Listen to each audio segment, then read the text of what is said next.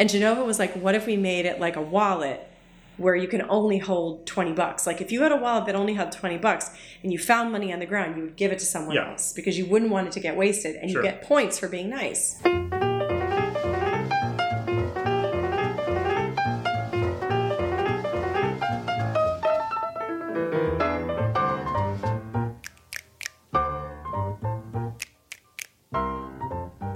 Hi, everybody. This is Soren Johnson, and you are listening to Designer Notes, a podcast about why we make games. Today, we are talking to veteran game developer Robin Hunicke, best known for her work on My MySims, Boom Blox, and Journey, and also as the co founder of Funomena. This episode was recorded December 1st, 2021, and was engineered by Michael Hermes.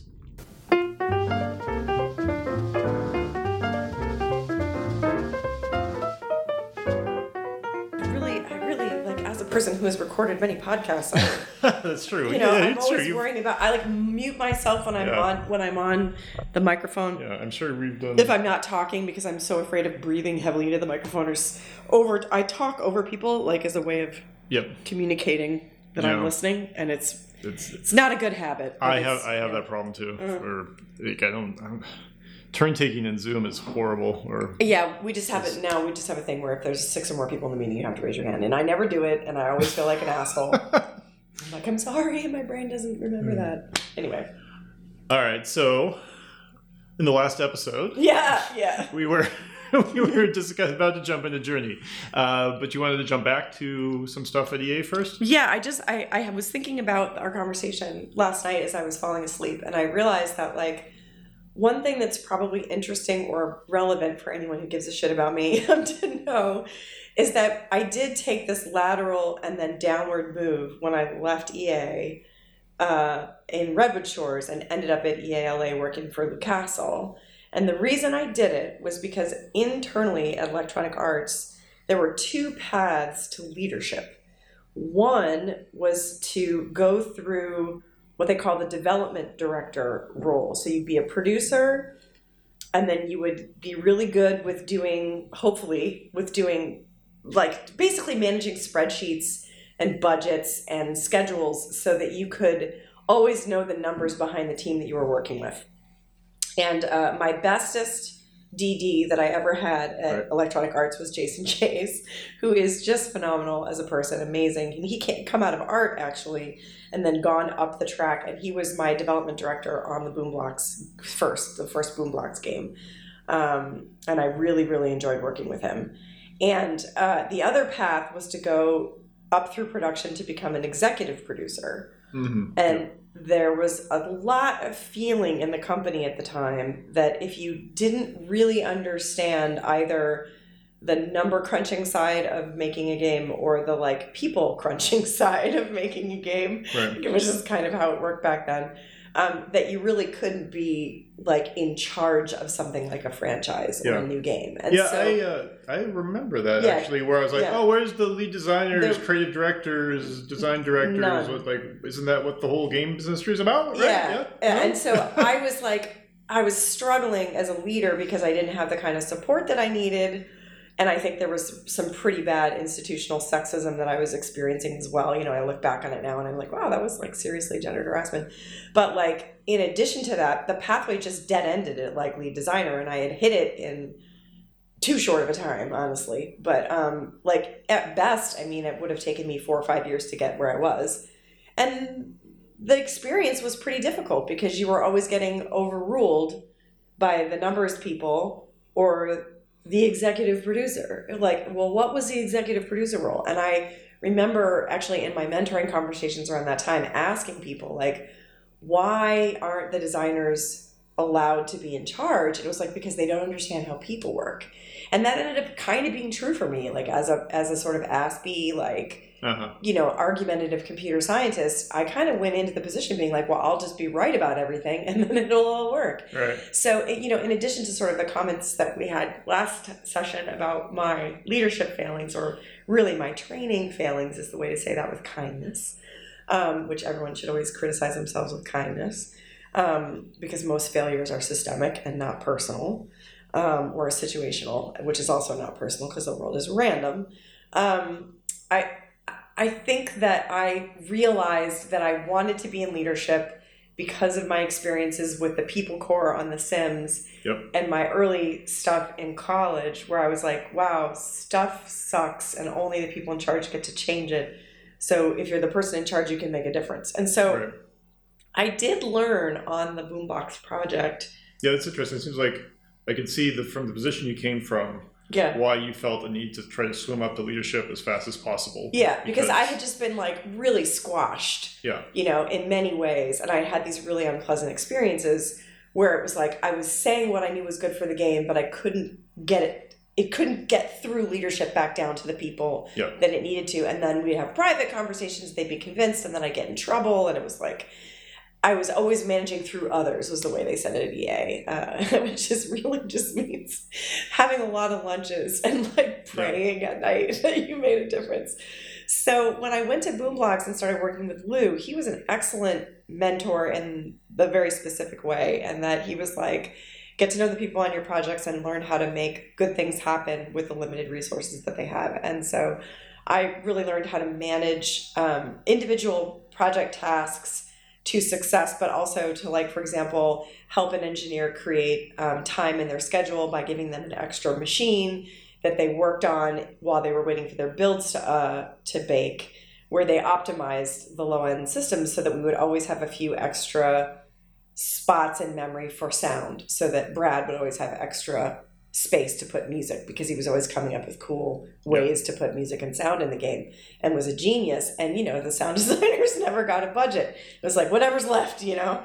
Um, they have to animate and they have to do all this special effects and stuff. So so that was one thing that I learned to do. And then the other thing I learned to do was to make everybody's tasks hyper visible. And I realized that the art of like creating a sticky board with like daily check-ins, it wasn't just running a scrum. It was really about like building momentum on specific features and having a team-wide conversation about those features and giving people permission in the meeting to say they were overloaded or they had overcommitted and that they were going to underdeliver. Like the real problem that I realized was happening on my own team when I was still at Redwood Shores and then on the teams inside of EALA was that people felt they had to perform authority all the time and they were not vulnerable about when they were stuck. hmm And this was like a really deep learning. Like I didn't learn that in grad school. Yeah. I just quit.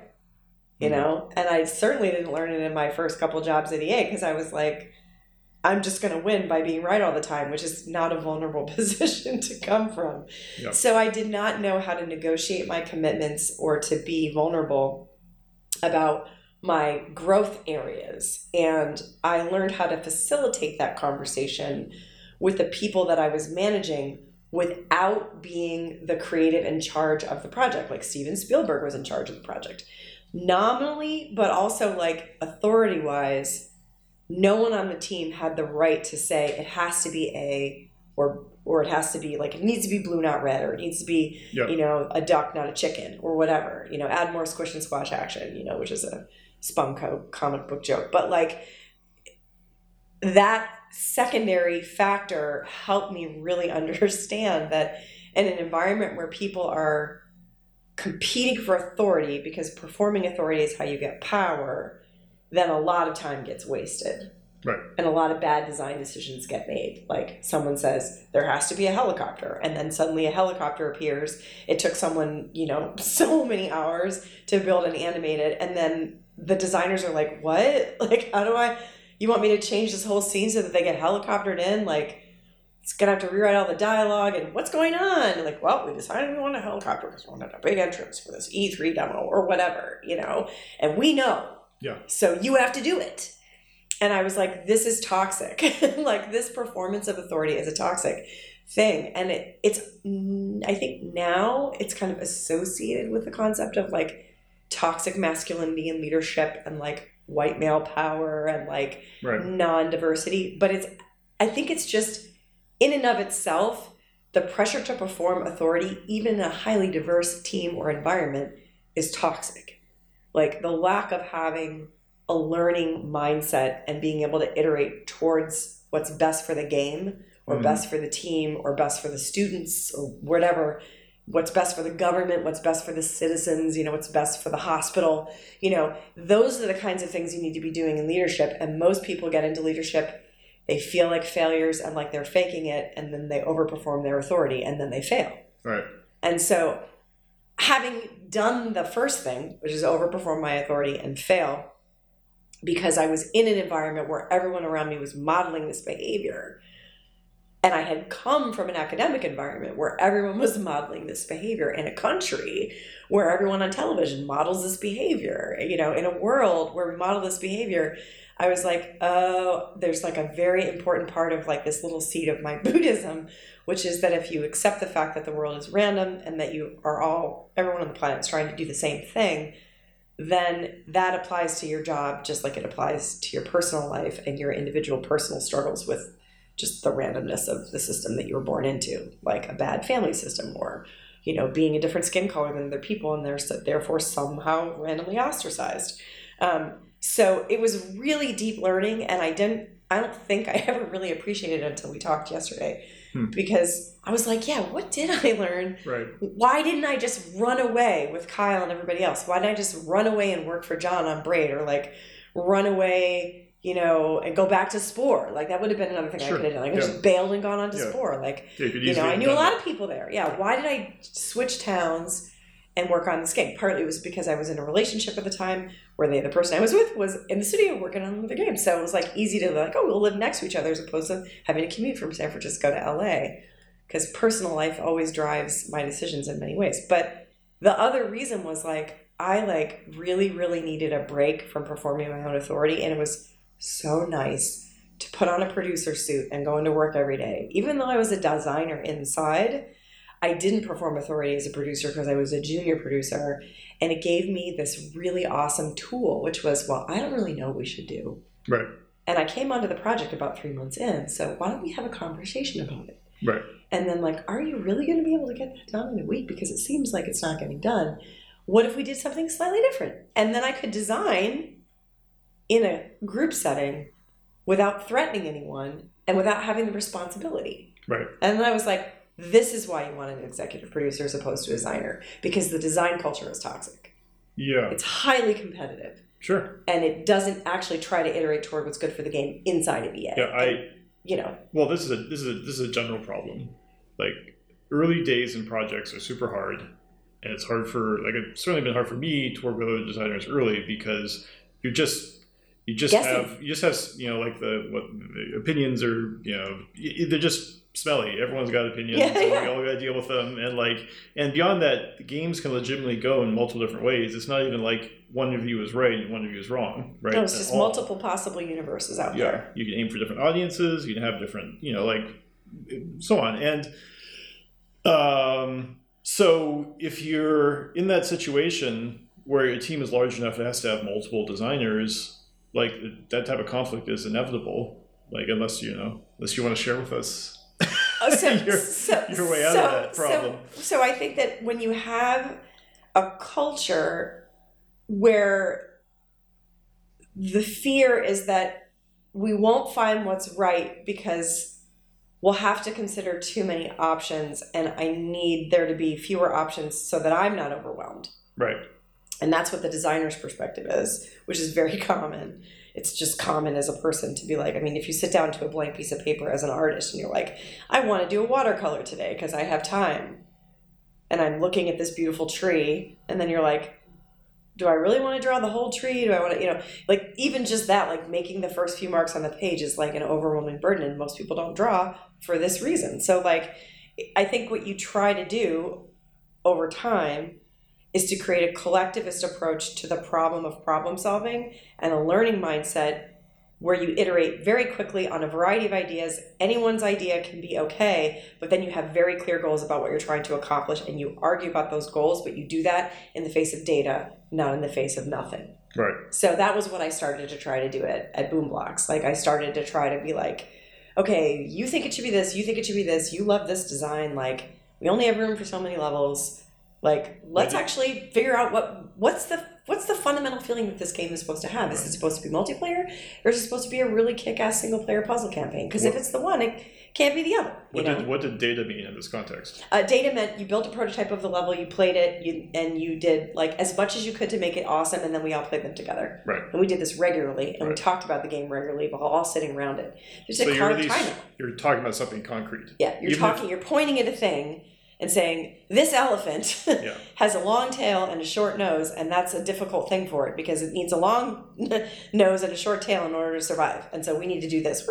Yeah. You know, and then people are like, Oh, yeah, that makes sense. Whereas if you're like sitting around the lunch table talking about like how are we going to make a godfather game and you're like well i think we should emphasize the Oh killing gosh, you yeah. know i think we should emphasize the chases i think we should emphasize the drama and have a really cool interactive narrative i think that the graphics have to be amazing and all the characters have to look exactly like the movie actors which means we're going to be able to do almost no gameplay. So i think it should all be cutscenes. Like all of those are possibly true but they were made in the absence of any real data. Yeah. you know and like you can argue about that shit forever. Yeah. you know you just can. And like the fucked up thing that i realized while i was working on this stuff was i was trained as a computer scientist to sit around all day and argue with people that was my best skill yeah. yeah and before that at the university of chicago i mean like i was reading fucking philosophy i'm like a heideggerian you know like hmm, Well, what does the- it mean to be in time So what do you do at the beginning it's an someone, unanswerable question you know, I, I mean, I do remember the Godfather game. What what do you do if you're at EA and you get the Godfather's license and you you know you start it's day one and you have no data. You- you And have to- you're you a have to year away build- from getting data. You have to build a trusting team environment where the key stakeholders in that room, hopefully it's five or 10 people, are discipline leads and they want to come up with a shared vision and execute and win awards. Their goal has to be this is going to be like an amazing game, or they want to come up with an amazing game that blows other games from a specific genre off the charts, or like it it looks so good that it's in a museum. You know, like whatever that goal is, they have to be shared in their quest for that goal and that usually takes a few months you know mm-hmm. you need the time and the expertise in the room i mean like how long does it take to start a new franchise inside of riot right. or blizzard Yep. you know probably three years Yep. you know Yeah, I because you need to put those people on a, in a room together and they need to have trusting creative conversations and prototypes Yeah. Yeah. Right. It's interesting because it's uh it was a long range joke, you know, that they were incapable of but they were actually just taking their time Taking to their do it, uh, you know, I guess the right way. I- You know, it, it apparently worked. they don't seem to be suffering on the money side yeah. Um, you know the culture side is another question Yes. but like they they certainly know how to make new things happen from within their culture and they don't seem to feel rushed Yeah. and i think that that's a not feeling rushed is a very helpful thing one of the biggest problems with indies is that we feel incredibly pressured and i think when i stepped into work on journey you know i was like talking to chris butcher about going on to bungie jenova came and showed me the game design for journey and was like you should be the lead designer on this game I saw I saw in myself like if I go back to being a lead designer, I'm gonna automatically lean into these behaviors. I'm gonna feel like an imposter. I'm gonna worry that I'm not doing it fast enough, especially on Journey, because the budget was 1.5 million dollars. I mean, Yeah. 16 months. They'd Mm. already agreed to all this before I went there. And hey, guess what? Ron Howard voice. it, it cost twice as much. It took twice as long. Um, uh, that wasn't Ron Howard voice. I'm sorry, but you can you can imagine it Yes. as, as you will.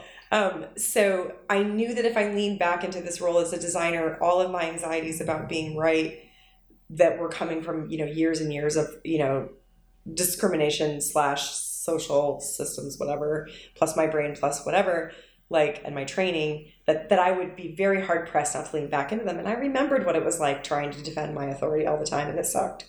Um, also Ron Howard voice I have never fully eclipsed this problem. I don't think that any human really can uh, in the society that we live in unless they're raised very very specifically to be open minded and to be a contemplative person, like essentially trained to be a Buddha from a very early age. And we don't do that in, in most places on the planet. So Yeah. I think it's a it's you know with kindness, I can say like it's a constant journey for me. But um but when I went onto that team, I definitely I definitely was carrying in my suitcase or my my my toolbox, the way I talk about it with my students, is that you know you have a design toolbox. At the beginning you're just putting experiences in there and they're almost all failures. And then those failures accrete and crenulate and then they fall down into the second section of the toolbox through these holes which is where your intuitions are. And then those intuitions accrete and crenulate and then those become your design tools. Yeah. and so i had an intuition without and like a few production tools um, that came out of that intuition, which was I need to create a safe space for people to communicate about design challenges. I need to be an investigator, not a decider, Mm-hmm. and let the team decide through collective winnowing.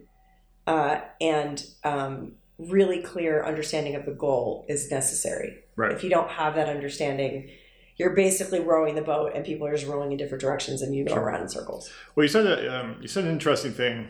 I guess probably about 15 minutes ago. Yeah, I sorry. repeat. No, no, no, because it just stuck in my mind because it's kind of interesting the way it's phrased. I know what you meant. You said that you know at EA they said they told you that designers designers can't lead because they don't understand people. Yeah, Designers understanding people is a pretty good shorthand for what being a designer means. yeah, yeah. Right. Like that's that's a pretty good definition. And obviously it means like what you're talking about is they don't know how to lead a team Yeah. necessarily. and and, and Um, my I had producers that told me like the way that I lead. Literally, I had a producer that wor- that I worked under that said to me like, my strategy is I get to know people just enough to always remember something personal about them anytime I need to ask them for something. Okay. That's how I lead, Okay. and I'm incredibly successful.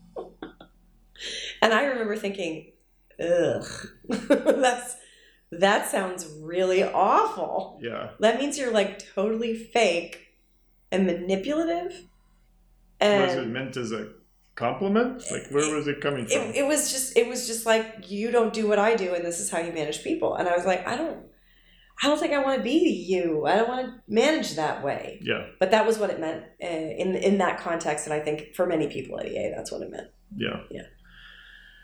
Yeah. Um, it, it, there's something that, something else you could kind of talk about, which is that um, so a design, you know, a good designer understands people in the context of like what would make them want to play the game. Yeah. You know, what where fun comes from, so on and so forth.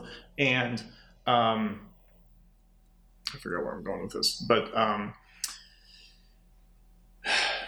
is the question like can you can you be a good designer and not be a good leader Right, like how, like yeah, I went kind of interested in talking about like the, the overlap there. Yeah. Right, like it, like like how far, like how far can that split? Where it's like okay, there's like literally no overlap, and like for what type of designers is that actually like the the two actually fit together really well, and like what tools do you have to actually maybe train people to do those two things together, yeah. So they don't develop into a becoming a designer who knows who knows what they want, right but can't but like speak it. you can't communicate it, can't get people on board with it, Yeah. can't like explain why this is this is the right path. it's such a horrible place to be in and has someone who has been in it um, and is often in it because the way my brain works is that i see pictures then i have to turn the pictures into words and then i have to make the words like not be so fast and jumbled that someone else can understand them um, i think you know the answer is is that there are basic tools for communicating about commitments Mhm. revising commitments and being filled with gratitude that you get to do what you do every day. I think when your ego is injured, you know, most of the time it's from the perception that you should have won or done something better Right. to get your way and like a fundamental attitude towards the concept of creative abrasion hmm that is like it's natural part of the process just like you know the grand canyon needed a river Yep. you know you're going to need this creative abrasion to winnow down the random block of thing that you think is the game into a beautiful sculpture that people can appreciate you know like you're going to need to chip away at it one little bit at a time. And i think the tool is the leadership team sets the tone that you are in an accepting caring environment that wants you to succeed at the goals that you've all collectively set. Let's say it's make the best rts ever. Yeah. and like you're gonna blow away everybody else like or this is the best version of xcom that's ever been made. Like this one right here like that's our goal like all of your decisions are made based on that razor was the word that they use in EA often, Yeah. or pillar. Um, but that that pillar doesn't come at the cost of the safety of the team. Right. And when you look at like Google did a lot of work on this, including Project Aristotle, which was all about like what is the most important thing in all of our teams to success. It was the safety to be able to say, I don't get it, or I think it should change, or I fucked up, Yeah. or I'm really down this week and I'm not going to be at peak performance. Like the ability to bring your full self to work. Um, I fundamentally believe that building a deliberately developmental organization, which is what I tried to do with my company later in life, is the best way to solve for this problem because it doesn't create a leader Mm-hmm. that solves all the problems for everybody and it doesn't create a culture that no one can fit in Mm-hmm. it creates a space in which failure is a gift, communicating is important, and respect is paramount to those communications. Yeah. And if you do this, I think with any organization, it could you could be making cars or Macron or like you know whatever hot dogs. It doesn't matter. Um, the team will feel bought in to the experience of being in the team, Mm-hmm. and the outcomes will be better for it. They might not be the exact outcomes you predicted as a leader, you know, or an organizer at the beginning of the process. But if you build that kind of environment, then then everybody's part of the culture, including you.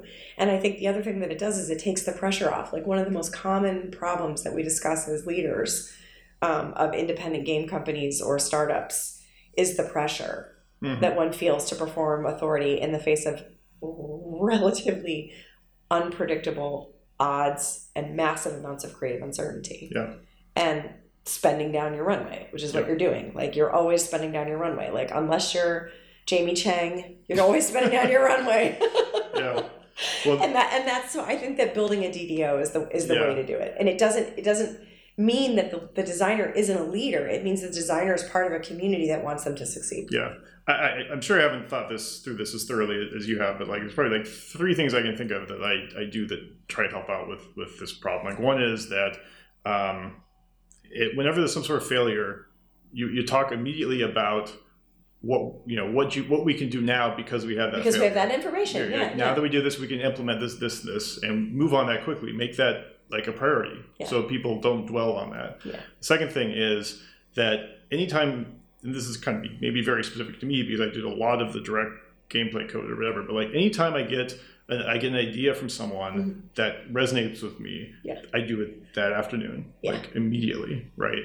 Um, and the last thing is is when there are contentious issues, like I you know about like not not even arguments, just like you, you know should workers do this or should they do that, right? You know I try to emphasize as much as possible. Like if if you have this thing that, that you think, and I, I'm, I'm not do do it right now, I say like I don't have enough information to do this right now. Like Yeah. it's not.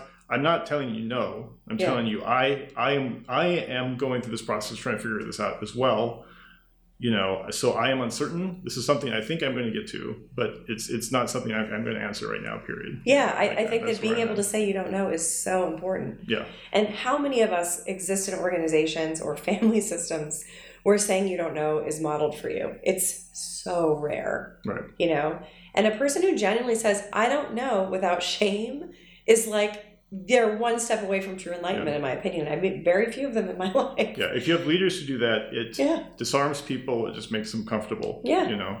Um, Yeah, it's like if you think about the people that you feel safe with, they're not judging you. They're not making you feel like you should have done better, and they're certainly not telling you the story that you tell yourself, which is, "I'm a fraud. I don't understand what I'm doing. It'll never succeed. We'll run out of money. I'll be homeless, living on the street. No one will love me." You know, like those stories get so huge so fast. It's like a big steamroller Katamari thing that just comes at you, and like you're doing that to yourself. I literally just said to one of my students today, they were like, "I have to talk to you about something that happened that made me feel like a fraud."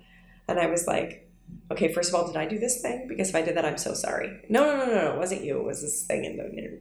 Well, okay, the, the correct way to phrase it then is I want to tell you about an experience I had after which I told myself a story that I'm a fraud. Right. Yep. Then you have the agency to fix it. Yeah. They didn't make you feel this way. You have the agency to respond to the feedback or the question or the experience, the random rain Yeah. that ruined your wedding, and say, I told myself a story that I should have planned this for a not rainy day. Well, guess what? Yeah. You know, weather is dynamic. Yeah. You know, and you can have that conversation with yourself. You can still cry in your cake, which is like inside in a horrible rec center because your beautiful outdoor environment is gone. But you don't blame yourself for the failure. Right. You you understand that you're part of a system. And I think telling I mean, like read any book by Brene Brown, you know, like it's like this is like empathy versus sympathy, like all of this stuff. So the other thing I should say is that like around this time when I was at EA and I was getting ready to go off into my independent games journey, Mhm. I had had many years of experience with experimental games through EGW and the affiliated communications I had with indie gamers and game designers. Um, but I was also obsessively reading. Um, co- I continued to obsessively read cognitive science, popular psychology, and wellness literature, as well as the Buddhism that I was ingesting. And so I was always looking for stories about why organizations fail. I was I was reading The Economist and the HBR, um, both of which have their problems, but occasionally real gems. And like I was always, it was like the cutout bins when I was in grad school, and now it was like, okay, I'm sifting through leadership literature and business school literature to try to understand how a company can be so financially successful and for so many people feel like a soul sucking place to work. Yeah. You know, um, and just the people like me who are diverse will just bounce off of it. Yeah. You know, like because that's exactly what happened. You know, Yeah. like I literally bounced off of EA in four four and a half years. I didn't even invest. Like I had some stock grants as a bonus for my Sims, and that was it. Right. Still have them. And they're about eh, they're okay, I guess. it's not a huge amount of money. yeah. Someday I'll I don't know. Use them to buy myself a nice pair of earrings. Some ridiculous ass sneakers. Yeah. Those those Louis Vuitton customs that the shoe surgeon is making that are seven thousand dollars. Yeah. But anyway. All right. Let's get back. So let's get back on the timeline Yeah. because we're about to jump. yeah, so jump we're, so we're gonna leave EA. So that that was my, my learning from last night. All right. So, So- you were you were making decisions about where you wanted to go, Yeah. and Gen- Jenova came to you with a pitch for For Journey. Yeah, he, he had a deck and it was cute. It was like he did a lot of cool concept art. I always thought concept art was cool. Um, and it was like people in these black robes moving through this desert. He's like, it's going to be an MMO, and everyone's going to be moving to the same destination. And there are going to be all these things that get in the way. And I was like, like what? And he's like, well, for example, this thing is this huge dragon, like you have to distract it so the other person can leave, but then maybe you get eaten. And I was like, okay. And then he was like, here's another one. It's a cave, and a windstorm is coming, and it only has room for two people. And so when a third person comes up, one of you has to decide to sacrifice yourself so that the other person can move forward. And I was like, okay, these are all like really hard choices, and they're also Yeah. really hard losses. Like, why why would I play this game? Like, Mhm. it sounds really painful.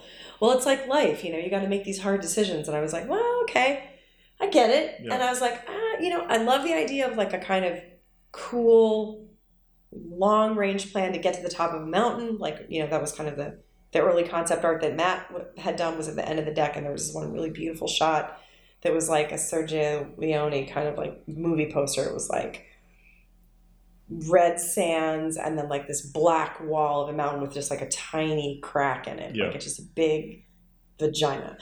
Okay. we called it a yoni.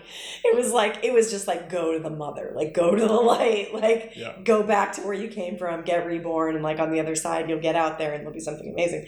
It was a really symbolic drawing, and it was like the person was like this little tiny, like almost like a ninja with like like this robes waving in the wind. It was just so cool, and I was like, that looks cool. Like Yeah. I, I want to make that. Like I don't see anybody else in this picture, just this one dude. Like I like this.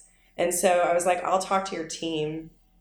And he was like, okay. And I was still working at EA and I was interviewing around. So it was one of those things where, like, late in the afternoon, you leave early and you go over and you're like talking to everybody. They were working in a closet in Sony Santa Monica. it's since turned into a conference room. Uh, but there were like four people shoved in there and then um, a few people around the outside.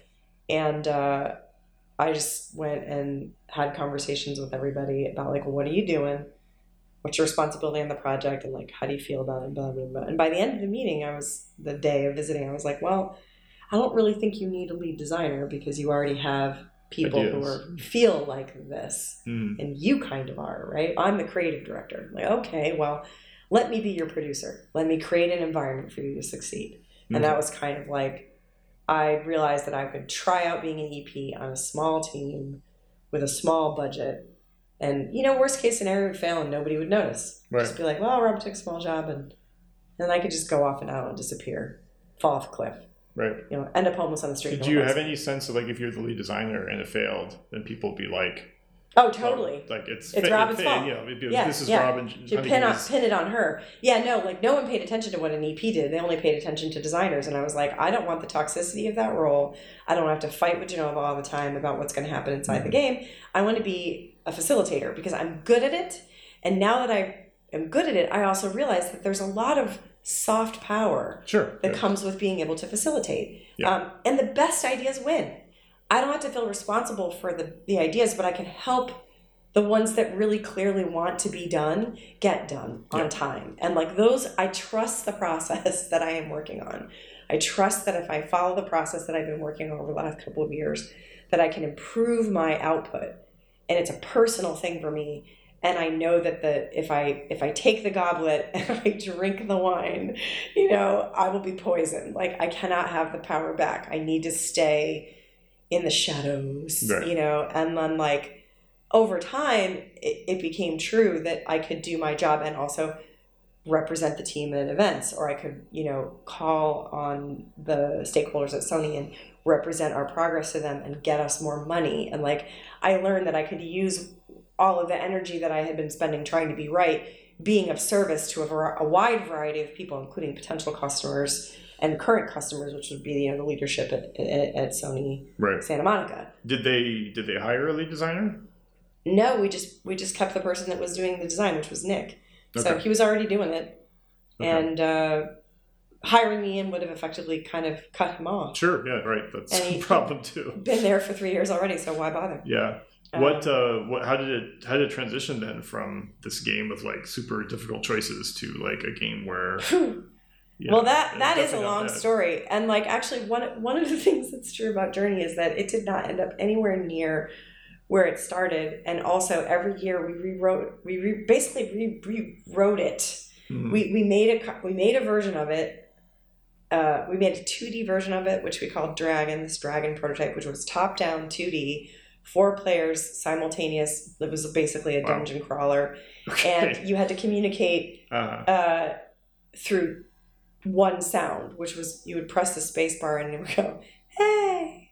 Okay. that was it. so that was always part of the project. This idea that people would work together, but you were drastically limiting In, how in, they were in, going to be able to in the communication because And what that was, was, yeah. and what was the intention there? Like so so was that? Jenova was, Why was that his, important? his pitch was was really compelling here. It was like we spend all this time playing online games. We meaning Jenova because he was like a super dedicated Dota player at the time Yeah. and a very aggressive and competitive one at that. Okay. We the spent- opposite of Journey. Yeah, the, literally the opposite of Journey, which is also hilarious. Um, he was a very competitive player and just a competitive person in general. And he was like, I spend all my time um, playing these online games and we're putting all this technology into them. And all I ever look at is the back of someone else's butt, Mhm. you know, or I'm like always trying to kill them. Yeah. And I don't know them and I don't feel any connection to them. They might as well be robots. Not even not even that. Like Dota, the design is you know.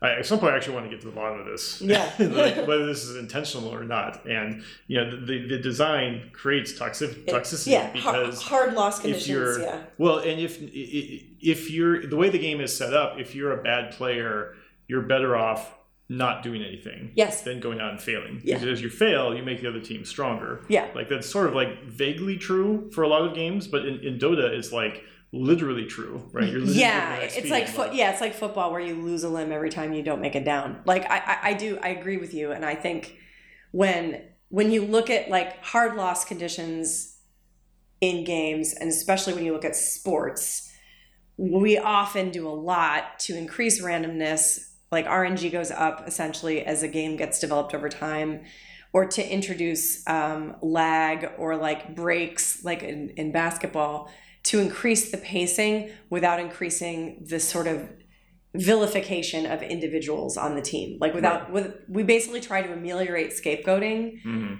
and increase opportunities to shine and that helps create stars right and like i think that's what successful games do when they're competitive Yeah. they give you a chance to, to shine and like you know Left 4 Dead you know you can shine individually in any game and you, you can be in any role Um, or you can play it like you're playing Dota and shoot everybody in the head and win by yourself. Yeah, You know, like well, even so, even Left know- 4 Dead is interesting. Even if you die, yeah. playing Left 4 Dead, you can be like, well, the zombies were attacking me, and they weren't And, attacking and they you. won't attack you. Yeah, you know, it- it's like it's it's, like you know, loss. we're all everything we're doing is somehow contributing to success. That To is not success. that is not true for Dota. That's true. You know, and it's interesting. Like a lot of people work on those games. They spend a lot of time talking about their their fancy systems for reducing toxicity, and it's like, dude, it's the, in the, problem design. is in the game design. But anyway, So- we should not get this right. Go well, ahead. but so actually, you know, the, to, to, to bring it back to something we discussed last time, like it, the problem is in the dynamics. Like the rules themselves create dynamics between players where it is easier to hate someone for failing you than it is to support them for having done something ba- beneficial. right. And that is a problem. It's a fundamental flaw in the dynamics if you don't want to be in a toxic community. Yeah. Lots of people apparently yeah, sure. love it. Yeah. so Yeah. so you know they're making it's not like they didn't make money and it hasn't been cloned a million times. So Yeah. so it's interesting because the feeling of rage quitting a game was something that Jenova was very familiar with. And at that time they were online games and he didn't like what he saw in himself. Yeah. Sure. But more importantly, he's a very philosophical person. And I think he saw that this was a problem in society. Yeah. And, you know, I don't want to speak for Jenova because he's an individual, but I think his path coming to the United States from China, growing up after the Tiananmen Square uh, atrocity, you know, like being in the United States and having to kind of like adapt and learn and grow at a time when so much was happening in the games industry and also in China. Like, I think these were huge factors in the way that he was thinking at the time. Um, sociological, dynamical, sort of systems-based influences that we that we did talk about, um, and that I think went their way into the game. Um, in the same way that my fundamental understanding that connection happens through vulnerability and creativity is the result of being able to collaborate um, work their ways into the game and so he was like what if we made an online game that wasn't toxic Yeah. the best way to do it is to make it you know an experience where everyone has the same goal that was his idea and then Sure. we did this four player test where everyone playing had the same goal and there were only four people. And we were like okay the the thing is is like in dota you end up screaming at each other. So let's make it so that you can only call someone. Yeah. and that's it. There's Mhm. like two kinds of calls. Hey hey you know and that's it. That's it. The one kind of call. You can spam the button if you want. Hey or Mhm. hey hey and it like that was it. Um and there was like a wind sound so that just felt atmospheric but it basically was like tanks. We were driving tanks around. Yeah. and then the idea was that like if you hit a circle which was a piece of cloth you got a longer train that you could surf on. And it was like you could make a longer trail and you could go farther. And like momentum was accomplished by getting these little pieces of scraps. And every time you picked up a scrap there was a sound of fabric tearing. Mm. and we brought four people into the studio to the closet in the Santa Monica studio. We put them in different rooms or closets. Uh, we let them in through different entrances at slightly different times, so no one knew that it was a multiplayer game. and then we Oh, put wow. them in front of the computer Uh huh. and we tested it. Yeah. And I actually had not quit EA by then, so I supervised the playtest Yeah. because I was trying to finish something and I wanted to not let my peers down. So I supervised the playtest, and like about a week later, I, I joined the team officially. But um, we sat down and watched everyone play on a networked monitor, which had the game feed. And the four people played, and they could only talk to each other. da, da, da. And then we individually interviewed each of them, and then we brought them into a room together and had them Mhm. talk to each other. And that was when I knew the game was awesome. Yeah. But there were two problems with it. One, they they were vilifying each other's performance strategies. There was one person, Tracy Fullerton, who was playing and wanted to play solo and just explore the dungeon, Mm. and the other three players were were men and were um, incredibly directive and wanted to like achieve the outcome, which was to escape the dungeon. And they kept going over, being like, "Hey, hey, hey, hey, hey, hey, Wait, hey, hold on, hold on a second, man. I'm a little confused. Do they do they think it was a multiplayer game at that point? No, they just thought that this one color was like the bad one. The like the AI behind it was. Yeah, they, they all thought it was AIs. Yeah. And so Tracy was wandering around as like, let's say she was the yellow player, like looking at stuff, Yeah. exploring every room. Yeah. And then these other red, yellow, and green Yeah. dots came over and were like, hey, hey, hey, hey, right, hey, right. hey, hey. And she was like, I had a very stressful time playing this game because uh, the AIs kept bugging me to make progress and I didn't like it. Yeah. And I want to play. I want to play a game. Must been like, this is a super weird game. Yeah, she did not like it. Yeah. um, she was like, I want to play a game to explore, and we were like, cool. And then like the other people were like, well, you know, there were a few there were a few bots that made sense, but this one didn't, and I didn't understand it. The feedback was kind of like that. And then we put them all together in a room, and we were like, okay, this is the yellow player, this is the red player, this is the blue player, this is the green player, and they were like, what? Yeah. And then they were like, oh my god, why were you doing that? And then they the the three that had mobbed the one felt pretty bad. Yeah, sure. You know, they didn't realize that she was a person Yeah. uh, let alone that she was trying to just play her game. And we were like, fuck, like four against four against an enemy is good, but three against one is like Yeah. literally the worst feeling in the world. Yeah. And two against two is a co-op competitive game. And we're Yeah. not trying to make that. Yeah. And it was like just a total, you know, it was like right across the chin. You're like, oh man. So it was depressing Uh-huh. because it was great. They were so excited about the ability to play an anonymous multiplayer game. They thought this was an amazing idea. But the idea of it being a lot of people, they were like, it's just going to be a nightmare. And Tracy, especially, was like, I want to be able to play by myself and I want to be able to opt in to doing stuff with other people. I do not want to be forced to play with a bunch of assholes online. I will not play it, you know? Right. she probably didn't say asshole. That's probably me editing that in. So we went back to the drawing board, and then it was like, well, what if there were only two? Right. And it's like, well, that's not what we pitched. But Uh-huh. like, well, you know, eh, let's try it with just two. No, let's try four. So we went back and forth, two, four, two, four, and we developed four players, and we built a whole 3D version of the game inside the PlayStation once the playtest was done. And then we realized that there were all these other constraints that came with 3D. Like, and I gave a whole talk about it at IndieCade. It's one of my favorite design talks. How are you going to see everybody? You know? Yeah, it's like suddenly like the idea. So the, the really genius thing in the, the Dragon prototype was the camera was close to you when you were playing alone, and Yeah. every person that you added, it zoomed out, Yeah, sure. so you could see more information. Mm-hmm. And so you could collectively work together to solve the gate problem, get the key, distract the dragon, whatever it was in the in that room, by the camera pulling out. And then when you moved away, you were alone again. And so it really felt bad to be alone. Mhm. It felt claustrophobic and scary because a dragon could come out of anywhere and, and wipe you out. Yeah. Um, Hmm. Okay. so it was cool. like, you know, exploring by yourself felt worse than being with other people. But then there was this added tension of the other people being, hey, hey, hey, and do this and do that, and trying to communicate by space. Like they tried to create Morse code, and like they, they were trying to do all this stuff with the with the space bar that didn't make any sense, and like run back and forth and from each other, draw in the sand. Like we saw all these dynamics, and so we are like, okay, like none of those dynamics work now. Yeah. They're all gone because the experience is that you're walking through this long place. You go over a hill. If a person's behind you and you look back, you don't see them Yeah. there might as well be not in, in your world anymore. And the design for the game was like massive. Yeah. yeah, we built our first level. It was so huge. It took so long to walk across it. And Martin, the whole time, was working on this concept that we had of dynamic sand. So we wanted the world to have this really dynamic texture. And this was like the graphical goal of the game. There was like sort of three things we wanted to achieve was like we really wanted to be anonymous online multiplayer, whatever that ended up being. Yeah. We really wanted the movement to be juicy, and we really wanted the environment to just be like gorgeous. Like Okay. take flour and make it like 10x gorgeous. Right. And so Martin had actually started to talk with the internal Sony development team, and um, John did too, about um, about some of the stuff they were going to be doing in God of War and and uh, some stuff that Media Molecule was working on and some stuff that Naughty Dog was working on around like MLAA and like you know screen space rendering and like color profiles and stuff like this. And so we were we were like, okay, we're to do something really cool on the PlayStation. Like we're the play, it's to be for PlayStation. We're going to do some really cool stuff.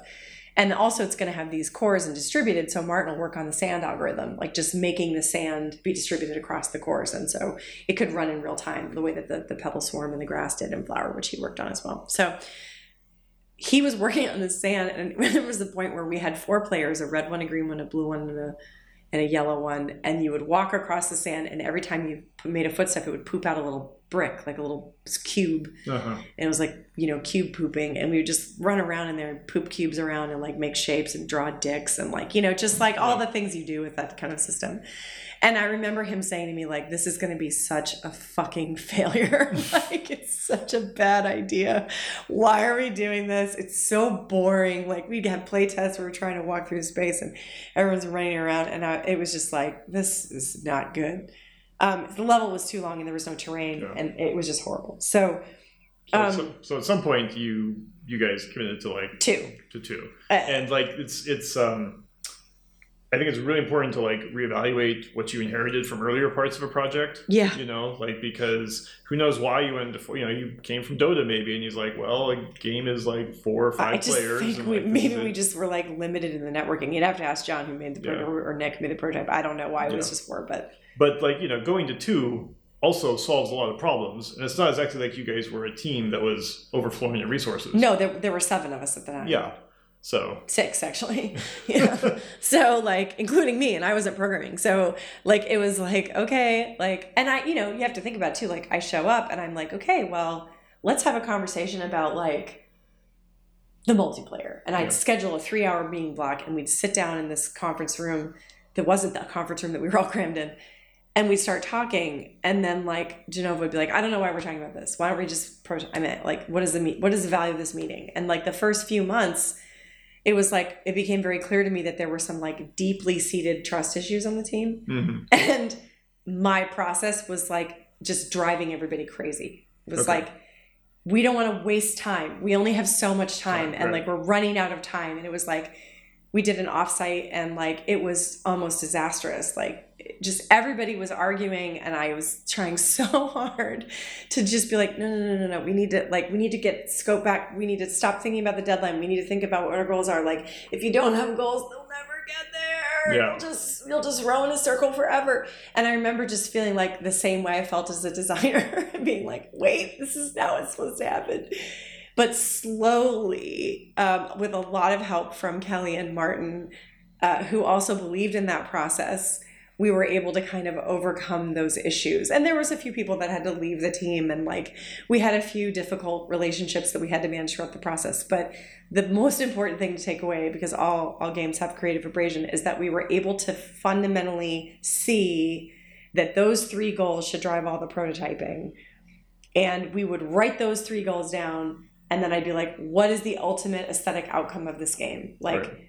we have these three mechanics we, we, what is the dynamic and the aesthetic outcome that we want? And we wrote something like um, each journey is different but all the destinations are the same. That was like the the watch phrase for the Right. game. And then it was like on wonder towards the unknown was the feeling. Okay. and then like we had these three pillars. And so then we started working on juicy movement and a, like a beautiful dynamic environment and the and this sort of seamless multiplayer which would now just be two people so the second system that got added during that time to the schedule that we knew we had to fix was um, being able to connect with people randomly through a lobby without having to go into a lobby we wanted people to experience the game like they were just walking on a hike Right. and you go over a hill and you see someone walking towards you.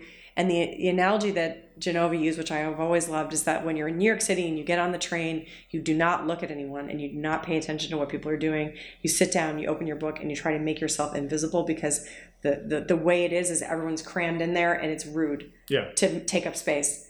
When you're on a hike and you're walking in nature for hours and then you see another person, they're Yeah. like a they're like a masterpiece. Yeah. And like You're- I have experienced this. Like I have hiked in Bhutan, like at the top of the Himalayas, and I have experienced the feeling of like seeing a person walking towards my group and being like, that kid just hiked, you know, 50 miles from home to go to school, you know, and like we're passing them and like for them seeing a gaggle of white people, you know, in Yeah. the middle of the Himalayas was like it was like a party. They would stop and "Ah," you know and just give us stuff and we would give them stuff. It was like it was like a really amazing moment. And like I had just come back from that trip when I joined Journey. And so I had this deeply seated Buddhist inspired idea that like I could simulate that experience of like meeting someone and them being really special. Yeah. You know, which that's not something that you experience in life very often, which is sad. Yeah, sure. Yeah. It's But- like sometimes star-crossed lovers across the dance floor, but like, you know, I mean, really, when you think about it, how often do you see a person and just like maybe at the birth of your child, you know, just like look at this person, they're just they're beautiful, you know, like just Yeah. this really deep-seated feeling of like, this is it, you know. And plus, the, the, there's going to be other people in the room at that moment anyway. yeah, right? it's, So, it's like, yeah, it's, it's like maybe it's the first time you hold the baby. I don't know. Like th- there's Yeah. this like there are there are very few moments in life where you really truly feel that feeling, and we were like, if we could give people this feeling, what a gift would that be?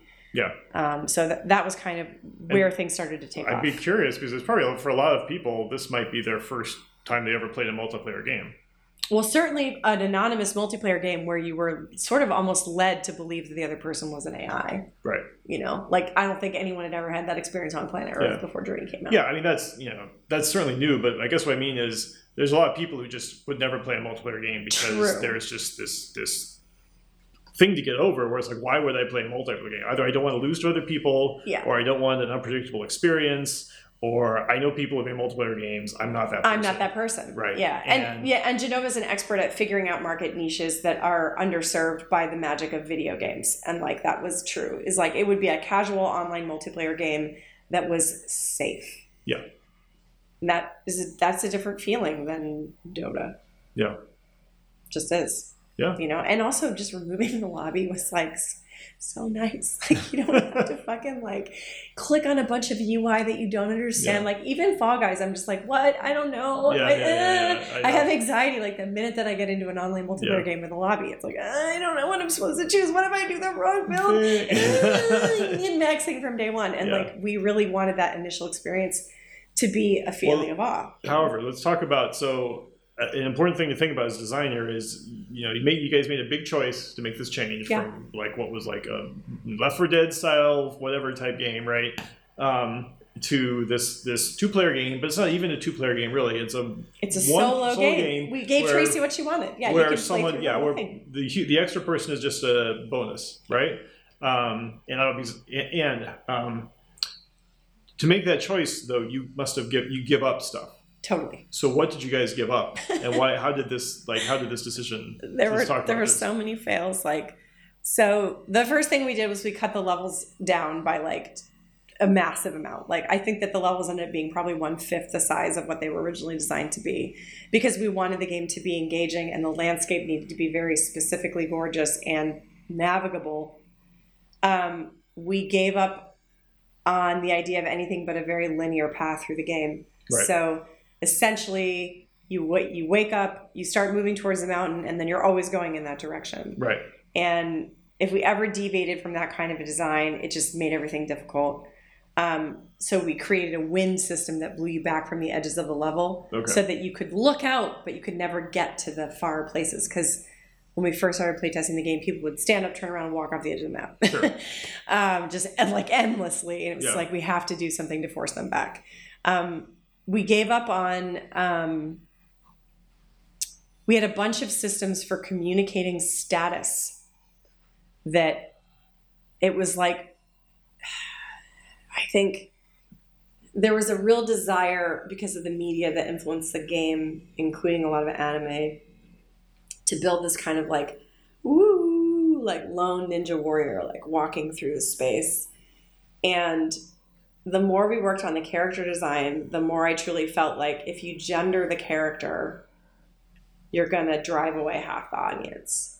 It needs to be gender neutral. Yeah. and the more we worked on the design the more we realized like to have a flowing cloth which we wanted dynamic cloth uh, building a rigged character with arms and legs and a real head like a humanoid character that was traditional was going to not work and eventually we gave up altogether on modeling the character Mm. so we created a mask and a and a hood and a cape.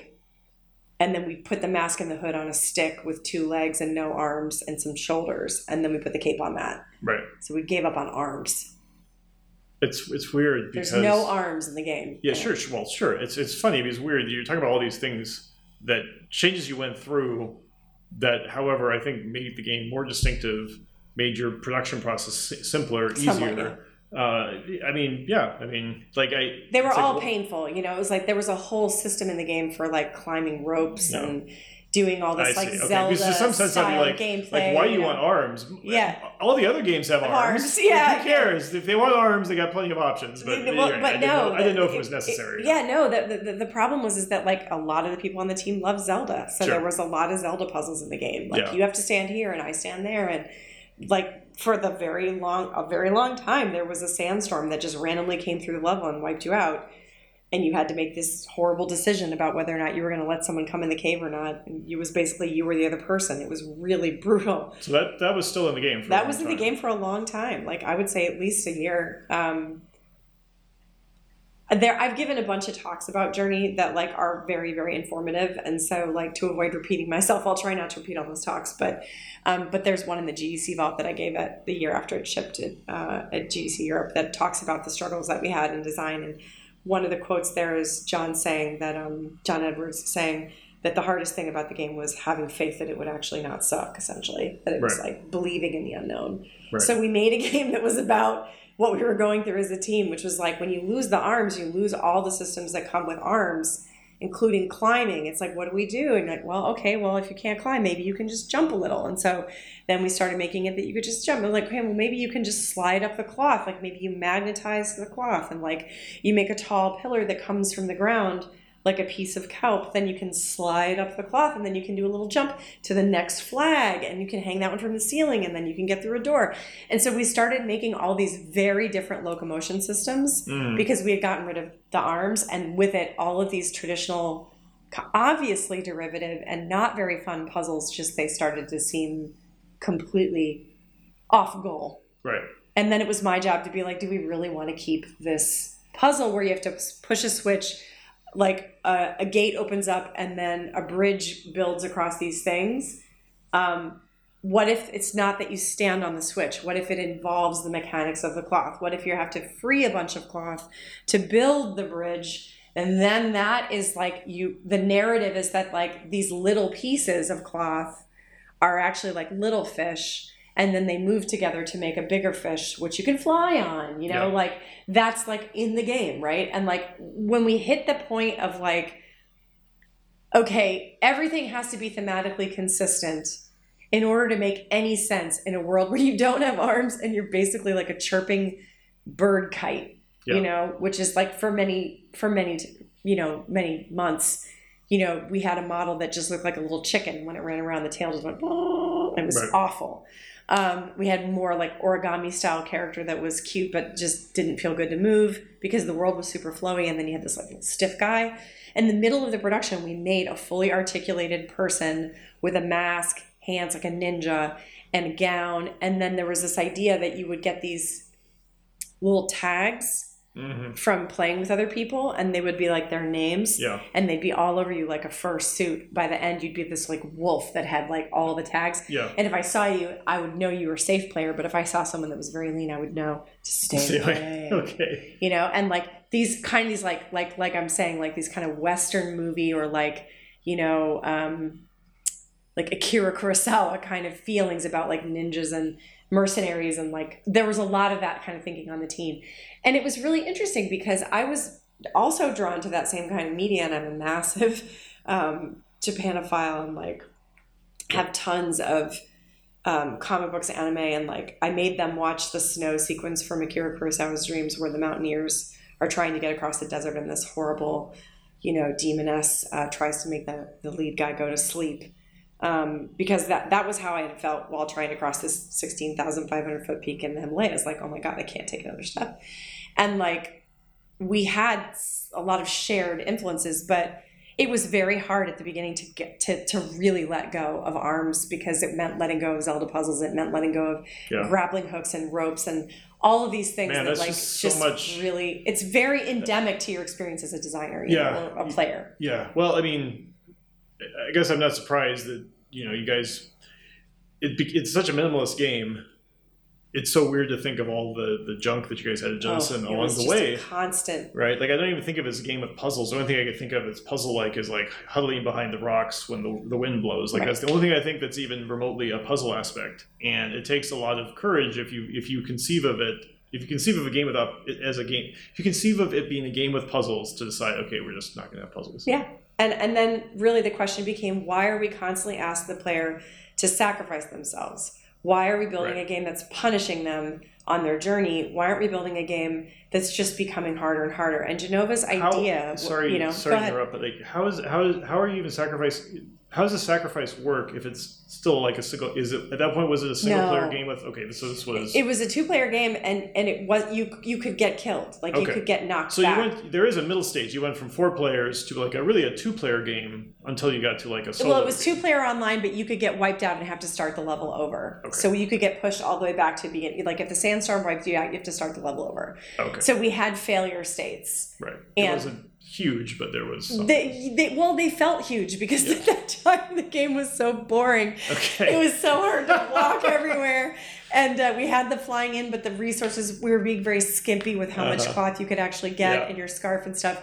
So the other thing that we had to give up on that's related to the traveling, because the traveling had to be really engaging, and we were removing gameplay challenges. So it was like. What stops it from just being like walking in the park? Yeah. you know and like eventually you just look for something to, to, to do because you're Yeah. like bored um, And and the sacrifice meant. Correct me if I'm wrong. You know, you come to this cave and there's two of you. yeah One of you is going to go back to the beginning of level. Yeah. Sacrifice. That's basically what. It basically means, one of you is going to have to come out of the cave in order for the other one to go in or you're going to have to try to push them out of the cave and then the sandstorm is going to wipe you out? Okay. and it was basically like a giant wall of sand it was just a roll we just Right. like took like a cylinder and we had it roll across So, like, was, was Jenova trying to give people uh, the chance to, to sacrifice something for someone else? That's what he wanted. I, I think so. I think that the, the there were many sort of if you don't do the right thing, then the other person suffers kind of choices in the game, but they weren't choices. sure. Yeah. So they, Yeah. they felt arbitrary. And like we had a long discussion about this.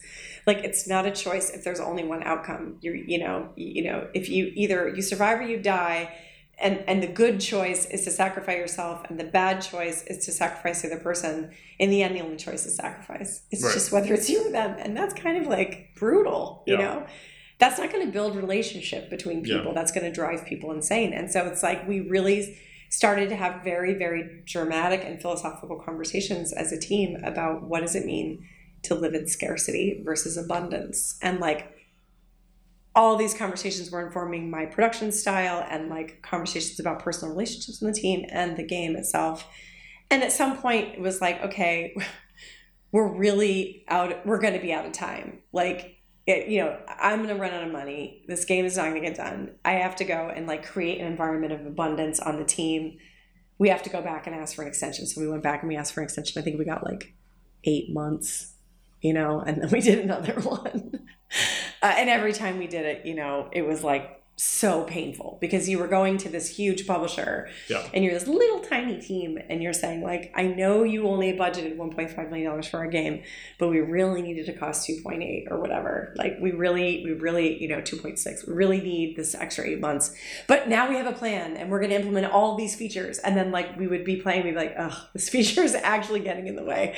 Like oh no it's like we've invested in another thing that we have to cut. And it was just really hard because you know you're trying to make something that's like better than flower like flow and flower had these like progressive stages of reviews. People were really looking forward to the new tgc game and we really wanted to demo at e3 we wanted it to be awesome and we were so afraid because we were like if we don't what if we demo it and then it gets killed you know? And it was like okay we're going to focus 100% on this very basic demo of a person walking through the initial tutorial of how to walk Yeah. on the sand sing and call um, and Jenova gave a presentation, and we had a closed room with like 20 journalists in it. And I got into a car accident on the way No. to the demo. Someone sideswiped me. Aaron Robinson and I were in the car together, and I was like so worried that I was going to miss the demo, but we made it. And um, it was just like everyone in the room was like, oh my God, this game looks amazing. Like, Right. it was just a single player. We didn't tell anybody it was multiplayer, nothing. It was like, we're making a new game about journeying to a mountain. Here it is. And it had the, the opening soundtrack and then walking through the sand and the, the, the gravestones and the wind. And it was, I mean, looking at it now, it looks like a shadow of what we ended up shipping, which, you know, I just played Journey uh, two weeks ago with my friend's 14 year old daughter. It was the first game she's ever played start to finish. first online experience she'd ever had. And we were playing it, and I turned to my friend. I was like, "You realize this game is ten years old?" And she was like, "It is timeless," and it really is. It's just gorgeous, you know. Mhm. Um, so I think back on that demo, and I'm like, the sand was just like taupe. You know, I was like, it looked like paper, you know, Yeah. it looked like cardboard. Um, but it was enough, like the feeling of the emotion of the music, the wind, and like walking in this almost empty environment was so lonely. And it, it really spoke to people. Yeah. And so that was like, okay, we know we're doing something right. And like the other thing that happened was that the team was really in crisis about whether it was going to be good. And I, I asked Michael John to come to see the team hmm to tell them what I knew was true. Yeah. Which was we were building a romance of two people dancing on air together towards Yeah. a place that they maybe wouldn't even reach together. Like Right. any relationship, you start and you have the best intentions, and who knows if you're ever really going to make it to your old age together. It's just like there's so many things that can happen along the way. And like I was really, really going through it in my own marriage, and I, I could feel this like desire to communicate how precious it is to trust one another because it was not happening and I was trying to get pregnant and that was not happening and I had all of this like emotional connection issues in my private life and then the team was struggling with this uncertainty and like people were pointing fingers and like you're responsible for this and that it's not working and I, I just went to Michael John and I was like can you just come play the game Yeah. And then tell them what you feel. And he came and he played the game and he put the controller down he was like it's gorgeous. Right. like don't give up. And it worked. Yeah. like we we went away on vacation we came back we got an extension and we started really pushing.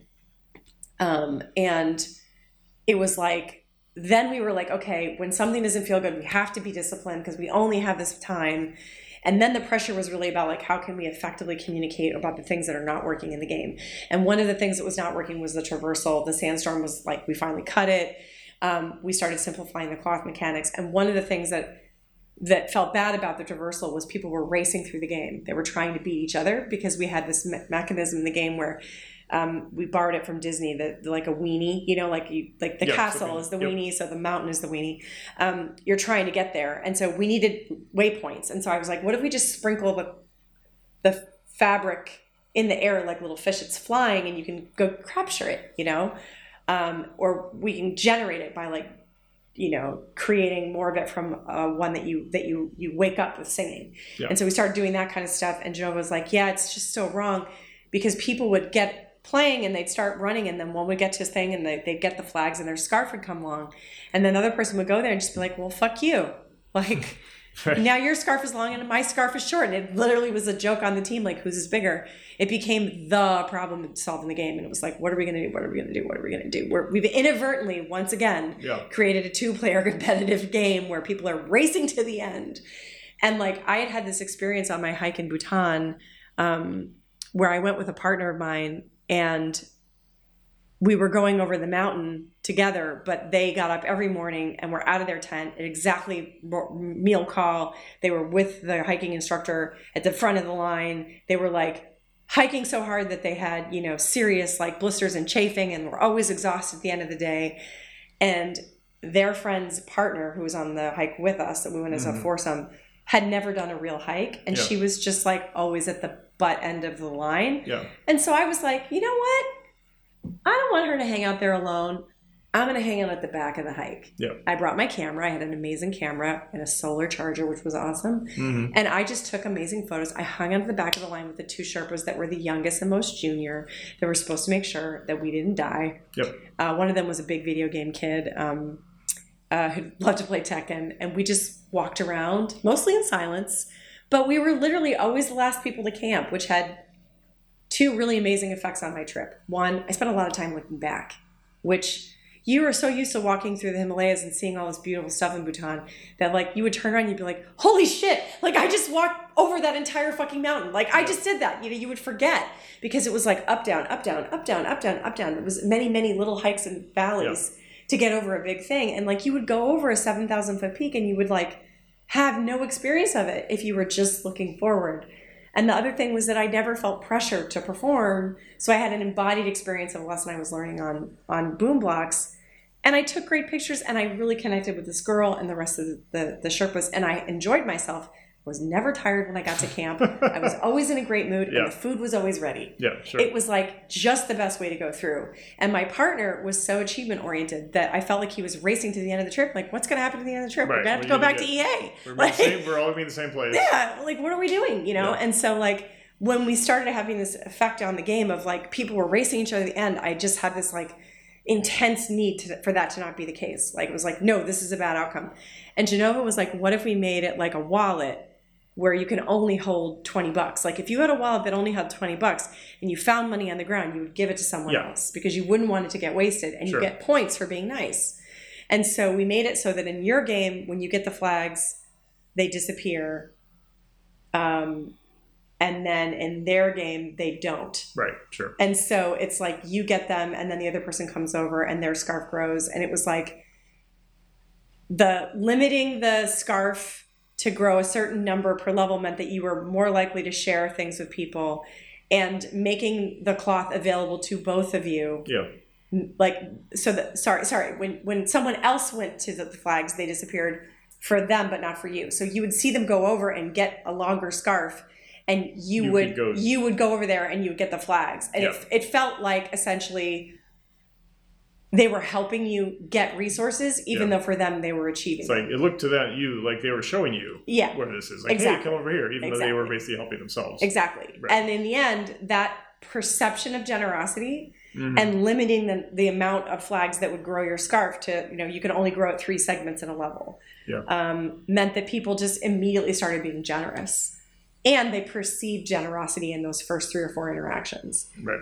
And it just completely transformed the way that they- they played together and it was like it took a really long time to not create jealousy and Yeah. competition Well, the mechanics, mistake you know, this is the flip side of Dota, right? The mechanics can create generosity. You just have to actually take the time to. it, it, and you have to out. ask yourself why do people behave this way so like fundamentally you have to be doing the thing of like what makes us jealous what does scarcity mean and like i just kept having these like really earth-shattering epiphanies as i was working through the game and trying to solve the interpersonal problems on the team the fundamental production problem of having committed to make a game that was too big and too small at the time with too few resources and really trying to innovate Yeah. which is just like putting yourself on the knife's edge, especially when you're a team that was founded by people that had just graduated out of school with no leadership training and no experience, and every single thing about their ego was riding on that success. Right.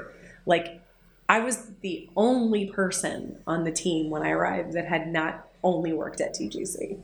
Right. And that was like huge difference.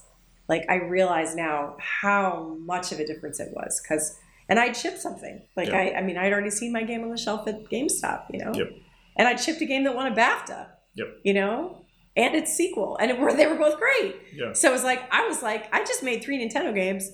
I'm crushing it, you know? And so for me, I had the wherewithal to be able to be like, this'll pass, it will be good, I can see it, like we're gonna get there. Um, it was not easy to communicate, and I definitely had to call on a lot of outside outside resources to get them to sort of really hear it. Um, and that was hard. But yeah, we had to give up on on many things that we thought would be good. And then finally, we just gave up on the notion that you would always walk or fly. We started to make it so that you could surf on the sand. Yeah. And like that was Matt, like just saying, like, what if he was like SSX? And I was like, that's ridiculous. this game is not SSX. And then like I saw the prototype and I was like, you're a genius. I was wrong. like I'm Yeah, so yeah. glad that now we're in the flow and like we can prototype. And then yeah, the last thing was just like, how does it end?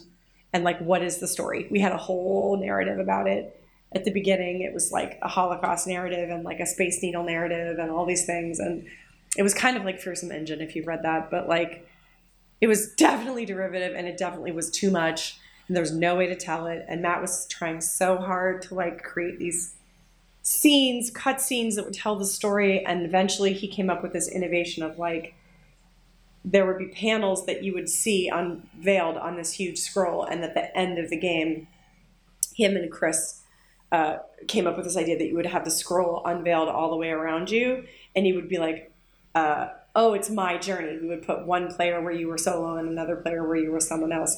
And you would see yourself getting ready to go to the mountain, like this idea that was going to be really hard. And that innovation and the sand surfing and the ending were the three things that came in last. Yeah. Um, it was sand surfing, then the sparkly stuff, like John's graphics rendering. He had like an epiphany one weekend while programming and made the sand look like fucking gorgeous. And um, the only other thing that was really sort of, I think, interesting about the production of Journey, which has come up lately because of Funomena, I'm working on a new multiplayer game. Um, that ha- has it is the it is a, an iteration on the stuff that we learned in Journey that Martin and I've been working on, you know, in our spare time for about five years. Um, is that Martin had to build the seamless networking system uh, during the time that PlayStation Network was down because it had been hacked. Oh yeah, right. And you couldn't play online in the online games that we were going to be making for PlayStation 3 right. unless you were whitelisted from an IP. And so we couldn't run like um, real play tests. Tests, yeah. And so he built a distributed online lobby system where you would bump into people based on how the proximity, and it was really good. He he greenlisted or whitelisted areas in the game that people could appear Mhm. based on your proximity. So we had zones. Yeah. So you'd walk over a hill and there'd be a person there. And like we would separate you long enough that when you found each other, if you did, it was like Yep. another person. Um, but then he built a system on the God of War team's machines that would run it at night off of a server, and he just ran it all the time and just like constantly collision testing the algorithm. We had one live playtest beta that was an invite only. It was a thousand players, and it was like a month before the game shipped, and it had a stack like a buffer override overflow uh, error that crashed everybody the minute they logged on. And we were like, fuck, we're so fucked. Like, this is really bad. And Martin fixed it. And then we ran more simulated tests. And then we launched it live, totally cold. And it was, it was flawless. so, I mean, it could have been such a bad experience if we hadn't Yeah. taken care, you know? Uh, and so, in addition to optimizing the sand so that it looked gorgeous and building the network and helping John with the cloth, like, I think just Martin spent so much time staring into space. Right. like trying to think of ways in which the game was broken and then how to optimize out those edge cases on the networking side and he had kind of had two jobs one was the graphics optimization and like making the sand really work and the other was the networking and he would go back and forth and some days he'd come into the office look at his computer read the output of the bug reports from the night before and be like i'm going for a walk. And he would disappear for like hours and then come back and be like okay i think i i think i've worked it through. But he would walk and think a lot. And then that was the other outcome of the project was just that he was exceptional as a partner. He was so good. Like the game would not have shipped if i hadn't been able to go out and drink copious amounts of scotch with him at um, at the pub around the corner from us and um, when the game shipped, we went to this pub and we each bought like scotch uh, from a year of our birth. it was really expensive scotch. Yeah, And um, mine was more expensive than his because I'm much older than him. Uh, and we just sat there and like, we're just like, that was like a fucking miracle. Like, I can't believe that we actually finished this thing. Um, and you know, the, to, to sort of emphasize why that was a miracle is that the day that I interviewed everybody there, he was ready to quit. Wow. He was going to leave. He had been there for three years. It had not been a great experience for him. He wanted to move on and do something more meaningful with his life and just make video games. And I was like, could you just stick around for a year? Yeah. Like maybe just six months. Wow. I promise it won't suck. And then he became literally like my best friend in the whole world. So Yeah. yeah, so it was like all the other things that happen on the you know on the team side and development, money, you know, stress about failing, worrying about the reviews. Like I mean, we had a playtest that we organized right before E3, the year that we announced it, and we're on stage and like had the whole booth. The year that Miyamoto came and saw the game Wow. um, and said it was beautiful. Um, we had this playtest organized a few weeks before by Sony PR, in San Francisco. We all flew up there. All these fancy ass journalists from all the major major outlets came and we set them down in individual cubes to play and they were going to play with each other and no one had whitelisted the IP and we couldn't run it networked. Oof. So they could only play the intro. Yeah. Which meant that they had to believe that it was multiplayer without actually seeing Seeing it or it, yeah. experiencing it. And we were like, just come play it at, Yeah. at the show. And I don't think I've ever seen a person more angry than Jenova was in the 20 minutes before that playtest. Right. Like his face was the color of that wall. I mean, he was he was livid.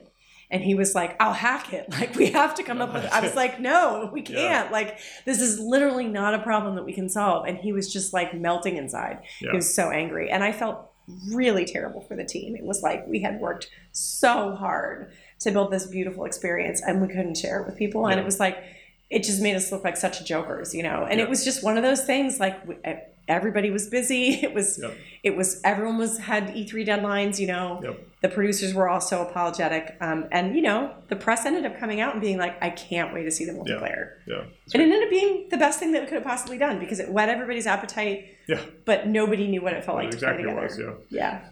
Yeah. Uh, It was kind of a miracle. Yeah, cool. Well, let's talk. So the game, the game came out. Let's talk about like the reception a little bit. Like, Mm-hmm. uh, like what happened? So the day the game came out, we had run out of money. We started running out of money about a month before the game shipped, so I laid everybody off at the ship party, which was really painful.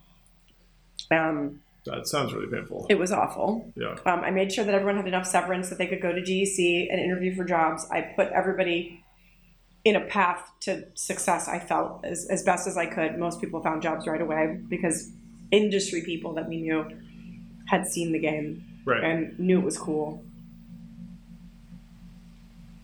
And then Was there we went to E3 with it. right?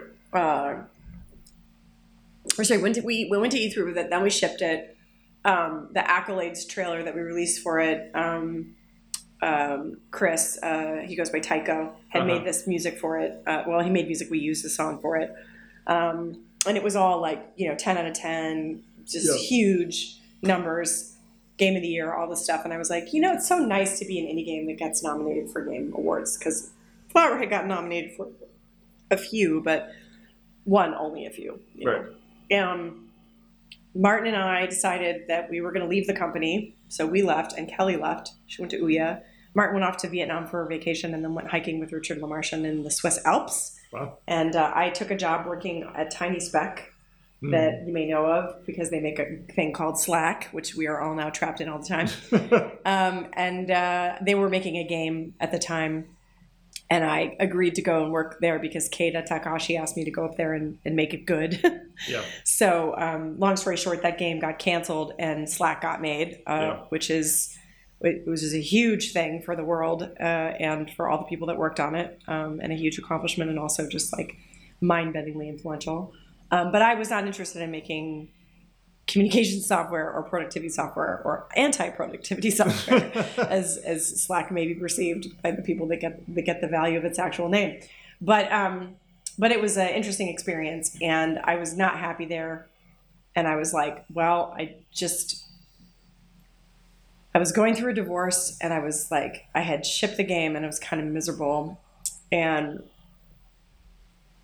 it was the summer, so awards shows were going to start happening in the fall and then in the spring. So it was like we were getting ready. Maybe it was the fall, and we were getting ready to roll up to Dice that year. That's Yeah. what it was. So it was good. Dice was going to be in the new year, and so it was around September. And Martin got back from his trip, and he was like, "I'm going to come visit you in Vancouver." And he came to visit me, and I was like, "I'm fucking miserable, and I'm pretty sure I'm getting divorced, and I have no idea what I'm going to do with my life." And I don't really want to go back to EA, and I don't really want to go work on another huge game team. Like I want to work on a team that can be deliberately developmental that can that can make something beautiful but also where people feel safe and i can't stop thinking about all the things i would do differently now if i if i had you know journey to do over again but maybe i needed to make journey in order to know what i need to do next and he was like why don't we start a thing i was By the way, sorry, like, I Yeah. definitely want to get to this, but yeah um, I mean, Journey, in terms of like what you could hope for with the game, right? Journey is like 99th percentile, right? Well, yeah, I mean, I didn't for- even know that at this time, right? Okay, like, yeah, I mean, like, the, the, so essentially, the reason that this is in the story here is because that's when it happened. Like, Okay. Martin came to see me, and we had no idea. Like, we, we weren't getting the sales results. We, Yeah. you know, we were no longer at the company. Um, and what happened was, I quit my job, and I went back to San Francisco because I was living in Vancouver at the time, and my husband and I split up and he agreed to pay my rent for a year and my and take care of my health care and i just took a year off with martin. And so Okay. the beginning of the first year that we were incorporated uh, dice happened. And i was on a chat with a bunch of people on a list. Uh-huh. and they were like are you going to go to dice? And i was like nah i don't think so. I never go to that show. Like it's for bd people and i'm a designer Yeah. I, you know producer and, why would i go? You should really go you know and i was like nah i gotta go and they're like, "You should really go." Oh, and I was of- like, I was okay. like, uh, and so I said to Martin, "Hey, if we're going to do this company thing, I'm probably going to have to be the fundraiser because it's not going to be you. yeah. So why don't we put on our fake suits and go to Dice and see what it's like, and then we'll go to the award show and we'll politely stand up and clap for the The winner. people that win." And he was like, "Okay." And then I was like, "Hey, Jenova, are you going to go to Dice?" And he was like, "No." And I was like, "You should go." And he's like, why? I was like, because everyone's saying we should go. It's like we should celebrate the game, you know? Yeah. Like there I had no idea. And then we were sitting there and then like literally every time we stood up, it was to accept the award. And then they would get backstage and they'd be like, go back to your seat. you need to be fast. it was insane. And like it was like we were like multiplayer game of the year. It was Right. like we beat Medal of Honor. You know, Yeah. it was like it made no sense to me. And I just remember standing up there being like, this is nuts. Like this is nuts. I now know that the way that award shows work is if your publisher is a giant company, then technically everyone in the company can vote. Oh, And if we had been a totally indie game, we probably wouldn't have had the experience that we did. So sure, you, can't guys take, were a can't take credit position, for it. You know, But they could have pushed all sorts of games. they could have right? pushed all sorts of games, and they chose ours. And so we were really, really, really floored. And I will never forget it. We had like packed enough clothes to go to Dice for two days, and then we were going to go to the Grand Canyon and stay there and do an offsite. This is our idea. We're going to think of what we're going to do. And we like left Dice, and we were driving to the Grand Canyon. There was a huge storm coming. We were trying to beat the snowstorm, and we were dri- and I was just like, I don't understand what just happened. Like, I was like, if that happened at Dice, it's going to happen at GDC and it's going to happen Right. at BAFTAs. It's Sure. going to happen everywhere because they, you know, Yeah. they're always the same. And he was like, yeah. He's like, I think it really is. And I was like, that is nuts. Like, the game is going to sell crazy numbers. Like, it cost $3.5 million to make. Like, think about all the money Journey must have made. You know? Yeah. and the sales were going to be huge and it was going to transform the way people saw games. It was like wolf everyone kept coming up to me all through dice. I can't believe how beautiful it is. Oh my god it's so gorgeous. You must be so proud. And all i could think of was like i lost my team. Like I lost my you team. know like you know like uh like Yeah, the, you know, the what, contrast between what, what, what happened going to do you know? internally versus Yeah. what's going on externally is just and crazy. we couldn't talk about it because the last thing we wanted was for the press to get eclipsed by huge indie game does amazing, team explodes. Like Yeah. we did not want that to be the headline, and we all we buckled down. The whole team did, and we shared all the accolades. We created a journey mailing list, like, and we just we celebrated the game, and we didn't talk about the failure. Yeah, and it's so. I mean, I don't, I don't even know. I, this, this isn't a question, but like the fact that there's no path for your team to continue when making one of the standout games of that decade is crazy. It's a fail. I mean, things are things would probably not be like that now, to some extent, but because stuff can just go faster. But like, yeah, it's I still, think it was like a huge. it was hard because we had an exclusive three game contract, and when we signed the last extension, there were co- contract stipulations that we needed to accept, uh, or we wouldn't sign the contract, and so we didn't. We spent the little money that we had left making it. We drove the Yeah. company into the ground on Right. purpose because the only deal that we were able to get at that time was not one that we wanted to do would have tied us down for in a whole other game Yeah. and So it was like Jenova a- was very passionate that the next game be something that would would reach more people because it was not tied to the console. yeah, right. So it wasn't a choice. We were meeting with people. We were trying. I was pitching the game. I did concept art for the game. I like I tried so hard to get like I mean, we talked to so many people. Um, but we were not a coherent team and we did not really have a shared vision and it was clear that we didn't know what we were doing. And I, I don't blame them for not investing in us. Like it wasn't clear what we were going to do was going to be successful. Yeah, I mean, when did Sky ship? Like two years, a year ago. yeah, sure. You know, like I've shipped tens of games in, Right. in that time frame, and like it, it, like I do think that when you look at the trend, it's exponential. You know, it's Yeah. like Will has talked about this. Like Sure. it's just like you get more and more ambitious, and your game takes longer and longer to make. Yeah. And like literally, Martin was like, "Do you want to spend the next five to seven years of your life making the next game?" And I was like, "I don't know that I Yeah. do." Like that wasn't a choice I could I could make personally for myself. And it took a lot of faith in Jenova for his investors to push with him all the way through Skies, which is a success. So, you know, I think it's important to sort of look at that and wonder wonder what it would have been like if we could have found that without all the struggle that he had to go through to finally get his Yeah. new game and his new team built. Um, but we didn't we didn't have the capacity to wait around. We all needed jobs. Like I was not rich Yeah, you know, and neither was Matt, and neither was Martin, and we just we we all needed to move on.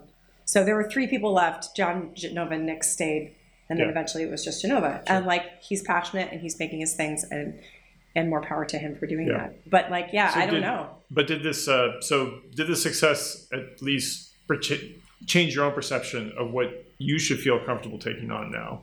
You know, You like- know, it was so funny because I felt like I felt like I had failed to really create true cohesion until the Mm. very last part of the game, and even then, it was still really tough to get everybody to be nice to each other.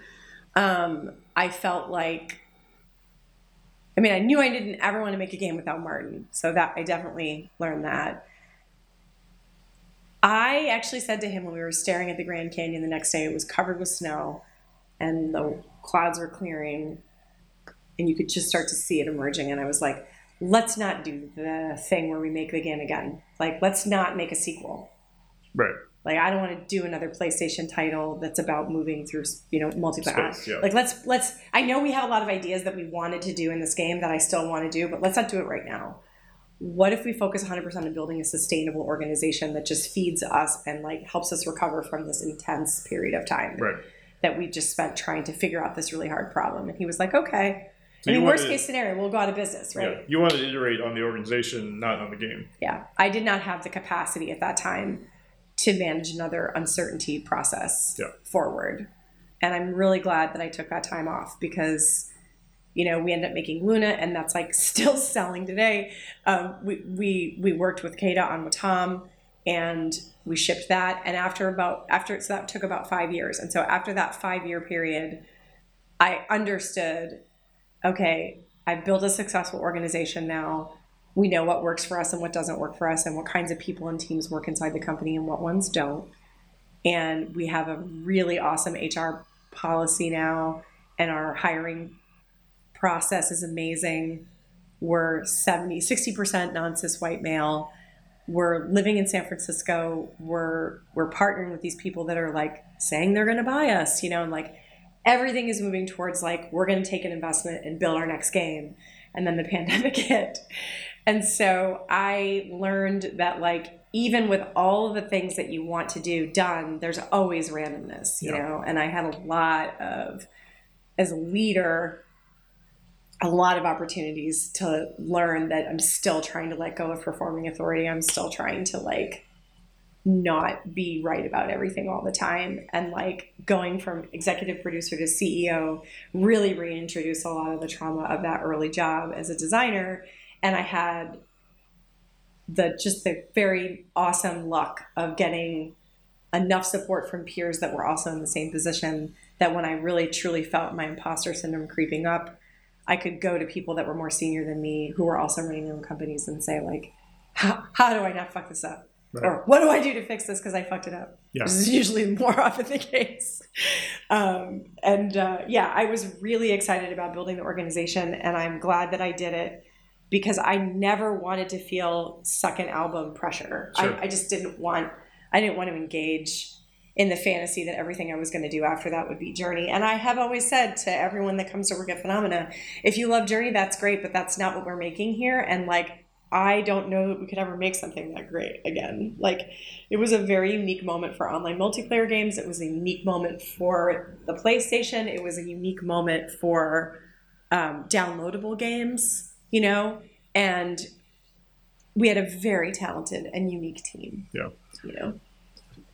I guess one thing people ask me is why why didn't I just go ask for money to build the company right off the bat? Right. on the Okay. success of Journey. Sure. Why didn't I fundraise? And the answer is I was exhausted and going through a divorce and I was messed up. Yeah. Like I was grieving. Yeah. Um and then people have asked me, do I wish I had done it differently? And the answer is most definitely no. hmm Uh, because I needed to learn the things I learned. And like I truly do believe that everyone has a path and that like things happen for a reason. Not a reason that is anything anyone could possibly divine, but they happen for reasons of all the systems around you that collide to make things happen. And like I am going through the thing I need to go through. And, you know, during the pandemic, we had a, a, a, a really awesome partnership fall apart uh, just to COVID pressure and you Yeah. know financial problems. And so I did uh, a friends and family round and started to finally work on the new game and was like, okay, now it's time. Like, and for me, the pandemic was like, you did the thing you wanted to do. Like, it was our best year in many ways because we cohered as a team under uncertainty through some of the worst experiences you can have Right. as a team, as a country, you know, um, and you know, as a business, you know, we've been through several Me Too waves where we've had people on the team that are just traumatized by, Yeah. by prior experiences of abuse, of abuse. We've had, you know, the the George Floyd murder. We had, you know, all of these things that we were dealing with as an organization happening so quickly, but we were unified and that we were going to really try to thrive, um, and that we would be willing to do some pretty, you know, pretty big acts of service for ourselves and each other in order to survive that. And I, I love them. I Yeah. really do. So, you know, I That's think it's it's it's been a very weird couple of years because we completed a couple of games that are still unreleased for bizarre contract reasons. We like we like got some really great headcount and then we lost some really great headcount for like very understandable personal reasons that are not even at all like it's like not even a question like you know go forth and be, be prosperous you know um, uh, we've maintained relationships across distance. We've like we've built this amazing new prototype. Like we have really great investors that hopefully by the time this podcast will be announced will be you know public or will be dead um, which is the other the other the other thing is always possible is that like we really confronted our own destiny as a group and we're like you know with this huge write down and you know losing basically all of our savings that we had earned and saved over seven years suddenly having that all go away so that we could stay alive you know Because you had to. we, we had we had to process a like a, a write down essentially someone Right. did someone didn't pay us Oh, okay. Wow. yeah it happens Yeah. it doesn't happen That to me usually so it was my first experience but it did happen and it wasn't personal it was just systemic and i think just being like once again like it was it brought back a lot of the feelings i had when journey shipped and i was just like if i could have just done something different it would be different it's like it needed to be the way that it was so i could be here Yeah. so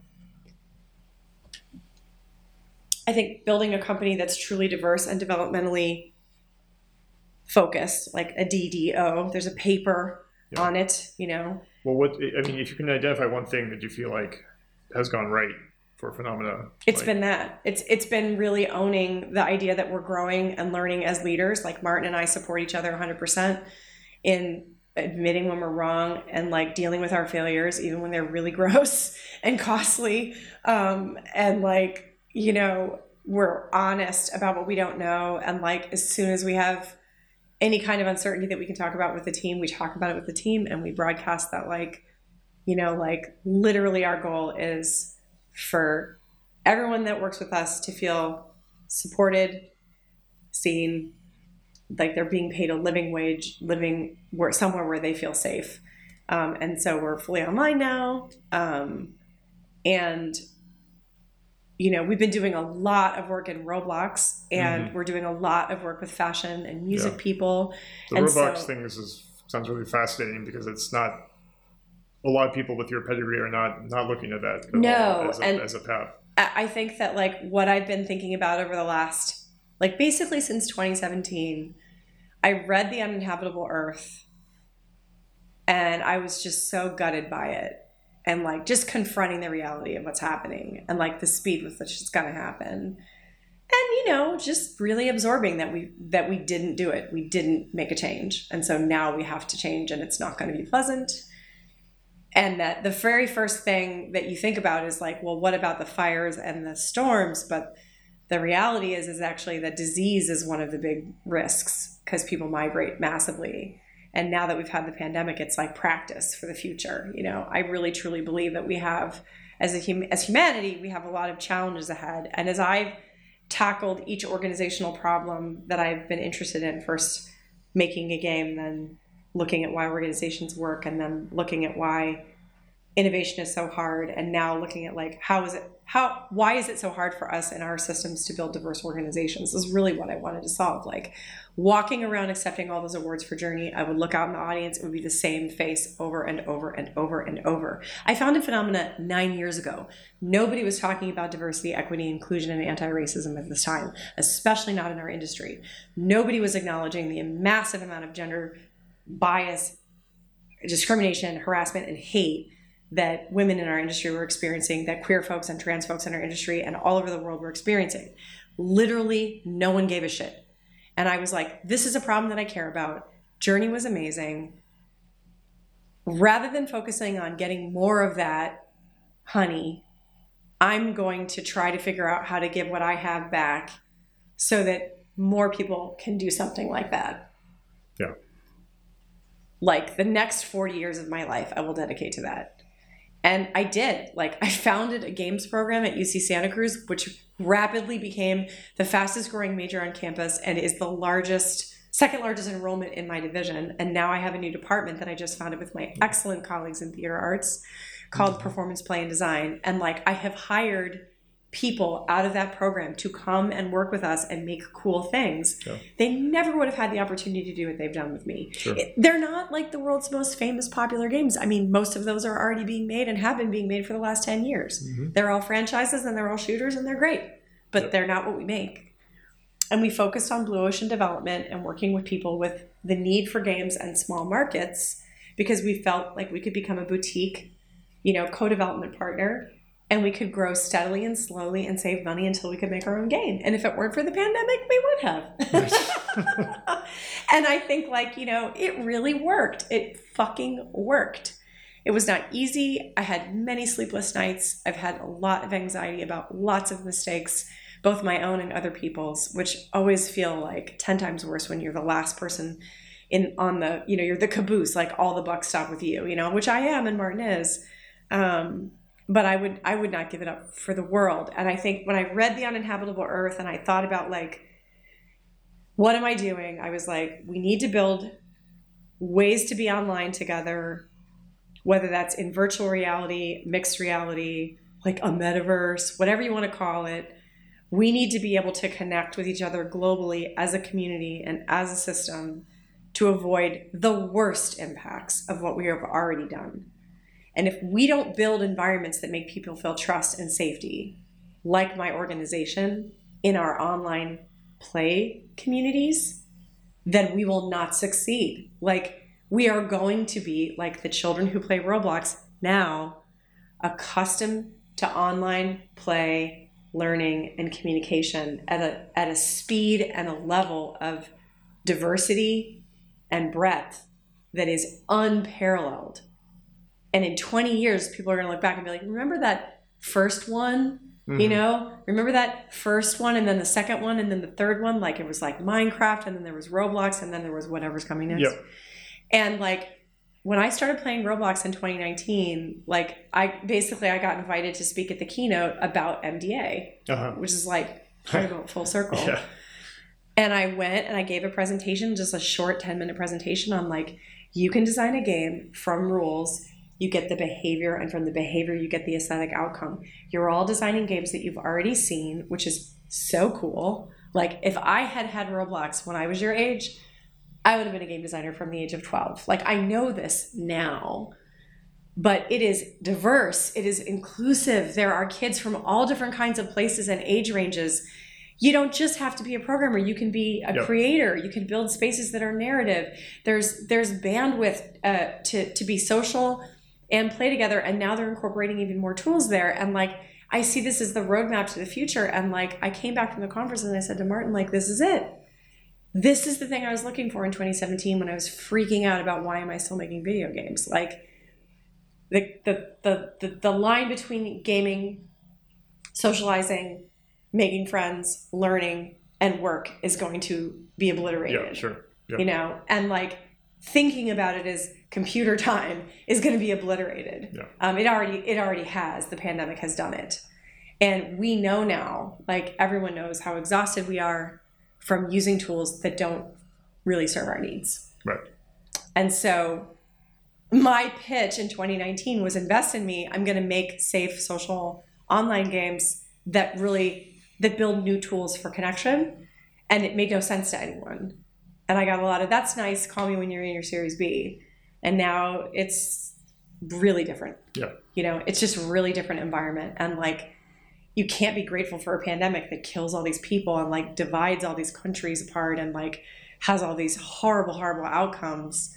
You can't be grateful for you know a culture that is so a or b still that it is trapped in these dialogues that don't make sense and just go around and around in a circle you know in many ways like it feels like we're in the rowboat we're all rowing at the same time and we're going around in circles like but i know that's not true because when you look at youth when you look at the mm-hmm. students at my school when you look at the kids i'm engaging with at roblox like we're working on education inside Yeah. of roblox with Well, you project lead the way you you know can like you can see it it's You going can be to grateful change that humans adapt. yeah we adapt That's, that's always been true. Exactly. And I think now being deliberately developmental is like it's part of the millennial conversation. It's part of the Gen Z conversation like screen time, limits, boundaries, understanding your identity, having choice, um, what you own, not being uh, a content creator for something that you don't believe in. Mhm. You know, all of these kind of conversations that we were having at Funomena seven years ago are now happening in the popular culture, in the youth culture.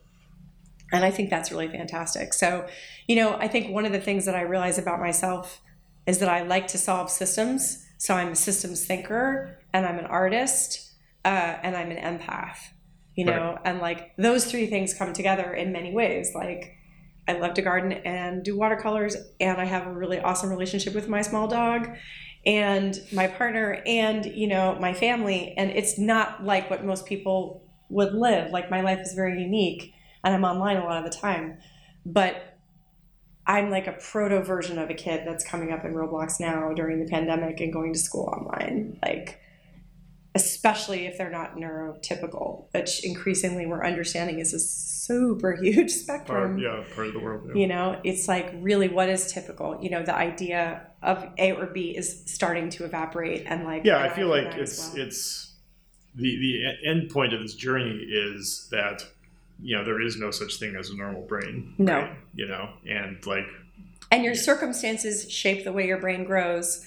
Fundamentally, trauma creates brain patterns that actually institutionalize that trauma, and we have to learn how to deal with this if we're going to talk about people, entire cultures losing their entire home. Yeah. You know, like it's not just war torn Lebanon. It's not just, you know, the issue of slavery in the United States. You know, it's not just the 1619 Project. It's like literally everywhere on the planet. We're going to be having these disasters and needing to adapt and having to adjust. And we're going to have to process trauma in a much rapid, much more rapid rate that's also more caring and holistic because otherwise we'll fall apart. And we know this. Like deep down, everybody knows this. Like it is it's in our it's in our DNA to do it. And so like I'm just really excited about the things that I can do to contribute to that project um, to the extent that I can, you know. Um, and I always say like, you know, if I got hit by a bus tomorrow, and just make sure my nephew gets all my jewelry. Like that's it, you know. You just, you know, every day is an opportunity to make a difference. I'm like, the older I get, the less I'm like, oh, what if I had been born a man, you know, or like, Yeah. what if there wasn't systemic racism, or like, what if, what if, the more I'm like, what can we do today? Yeah. Like, how can we solve this today? Like, what is the concrete action that I can take to live my truth and provide an opportunity for other people to do the same? If I'm not doing that, then I'm probably not trying hard enough. Yeah. And like, I don't really think that being a famous game designer is all it's cracked up to be. Like, I don't consider myself a famous game designer. I was honored to be invited to the podcast. I, I really have no interest in like promoting myself as canon. Like, I think that's actually kind of garbage. But like, I do think that if I can say one thing, it's that like it does get better and it can get better Sure. like you can you can actually you can change things because humans are designers. Like we design traffic we design clothes we designed food. We have designed so much of the things around us. Every single thing in the room that you're sitting in right now was designed by a person. It didn't just spontaneously appear out of nowhere and that means that every single thing that you are aware of and experience can be changed. Yeah. there's no such thing as an in, as an infinitely living infinitely standing, infinitely true anything except that nothing is infinite or true forever. Right. Yeah, that's it. Okay. Well, um, we can transition to what's usually my the, the last question I always have Yeah. for these podcasts, which is, um, and even sort of dancing around this, but like, what is you know, what's the reason you dedicated your personal, your professional life to working on video games?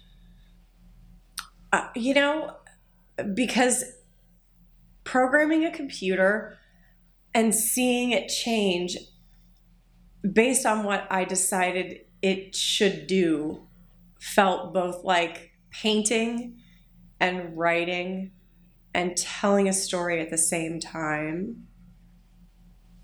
And I was just really, I was overwhelmed at the idea of being able to simulate something before it was real and get a sense of how it would be so that you could make it better. Mm-hmm. Like, That it could be iterative. that you could be iterative, that you could try things in a safe environment. And like, I mean, if I'm really honest about that, it's because my dad is an engineer and my mom was a teacher. And the lesson that I learned very early on was you should measure twice and cut once. Mhm. And like, you should be squared away and you should make sure that everything is in its place because that makes the world more manageable and if you do it right the first time you don't have to experience the pain of failure and then i failed constantly Right. Yeah. and didn't fit in at all and i was like well i'm trying the hardest i can and it's not working and i learned that i have to just accept that i'm doing the best that i can and that everyone is doing the best that they can and like I wanted an environment where the best that I could do was inspiring to me Right. as opposed to just like passes, you know, like passes the bar or is satisficing, you know? Like I wanted to really be able to be creative. And Right. like that was what it felt like when I started programming and thinking about video games is that like this is a place where I can make an impact and it has the capacity to be iterative in a way that I mean, literally almost no other medium does. Even paintings, like at some point, oil hardens. Like it's just very hard to be flexible. Right. Um, I mean, simulation is is the ultimate flexibility. Right. I mean, making a game inherently involves failure. There's Yeah. no way because you start with failure. Yeah. You know, and you hit new failures, but like, Well, I mean, if you make a copy of a game that is successful, that's not true. But you know, but making a new game is. yeah. you know, and I think that was why I just was like, I could continue working on The Sims forever, and I have friends that have. I don't want to do that. Like, I want to be a pioneer. Like, when I was a kid, I would lay in my parents' bed. My dad had a planter's peanut tin filled with coins from all over the world because he had sailed all over the world in the merchant marine. I remember spreading them all out all over the place and just being like, I want to go see all these places. And then growing up and realizing half those places wouldn't even exist anymore. hmm You know, they're already gone. And like, well, fuck. And then I realized I get seasick when I sail. and it's like I always had the explorer's drive. I always wanted to try new things. Like my brain is voracious. I'm an omnivore and I'm a, you know, a polymath. And so it was just like all the ingredients and forgiving in the sense that like there's always something that no one has done. Yeah. You know, and so there's always a new place to go. Um, I mean, I guess maybe it's Star Trek. We can blame Star Trek Yeah, yeah. to boldly go where no woman has gone before. Yeah. Um, but yeah, I, I, I, do think of myself as an explorer. And when I submit the call for experimental gameplay workshop, which hopefully will you'll be seeing the 20th anniversary show at GDC this year in person, um, I say hello, game design explorers. Like, Yeah. show us your failures, show us what you're doing Yeah. differently. I mean, You know? it, it may get harder. I have no idea, but you know, you and I were both lucky to be born at a time when, Yeah. like, if, if, if you want to make video games, you're an explorer. Period. Yeah. Like that's Yeah. just the end of it. Yeah, I was listening to a to a podcast recently where someone was talking about like it's just, it's essentially it's the mixtape podcast that Radiolab has been doing and it's so excellent. And um, the the speaker is a programmer who was like one of the early bedroom coders that ended up like using tapes to communicate code on the radio, and because you could record it and then run it on your computer. And that was essentially the first mass network of computer programs. You know, was distributed through this a mixtape on an audio program. It was a meme. You know, it was Yeah. like a virus. hmm And he was like, "Yeah, you know." The the interviewer was like, Do you, "Did you did, did that not strike you as weird?" And he was like, "It didn't matter because if you had a computer, you were weird. Sure. Like Yeah. you were just by default, you were like bonkers. Like Yeah. people thought you were a nutter, and like that's just the way that it was. Like so you didn't have to worry about it. It was like, oh, everyone in this club is already crazy, so let's just do crazy stuff. Yeah. And like I definitely had felt that way about video games. The industry, as systemically oppressive as it was, the little community of MIT nerds and like Looking Glass people and Ion Storm people that I met in the early time, and then like you know Richard Garfield and you know all these people that I ended up interacting with, you know, like I am Ken Perlin, you know, like those moments were so influential to me, Yeah. you know, and like it is worth pointing out that I never really had a female mentor, Sure. you know, like I've had collaborators that were women, but I never really. I never really had someone who was a senior woman that I could look up to. And so the other thing I've really tried to do in the last 10 years has been to just make myself available to the right kind of people. Like I'm not for everybody. I'm a lot, you know. I'm a strong cup of tea, as my as my dad sometimes says. Yeah. Um, not for everyone, but um, but for the people that I work for, you know, in that sense, as a men- as a mentor, Yeah. I do really try. And you're all amazing. you're Yeah, all making awesome. great games, and you're going to be amazing and successful. And I love you. Cool. So yeah, thank you for taking Awesome. the time to interview me. I appreciate Yeah. it. I thanks for being on. I think this is uh, this is really great. All right. So, cool.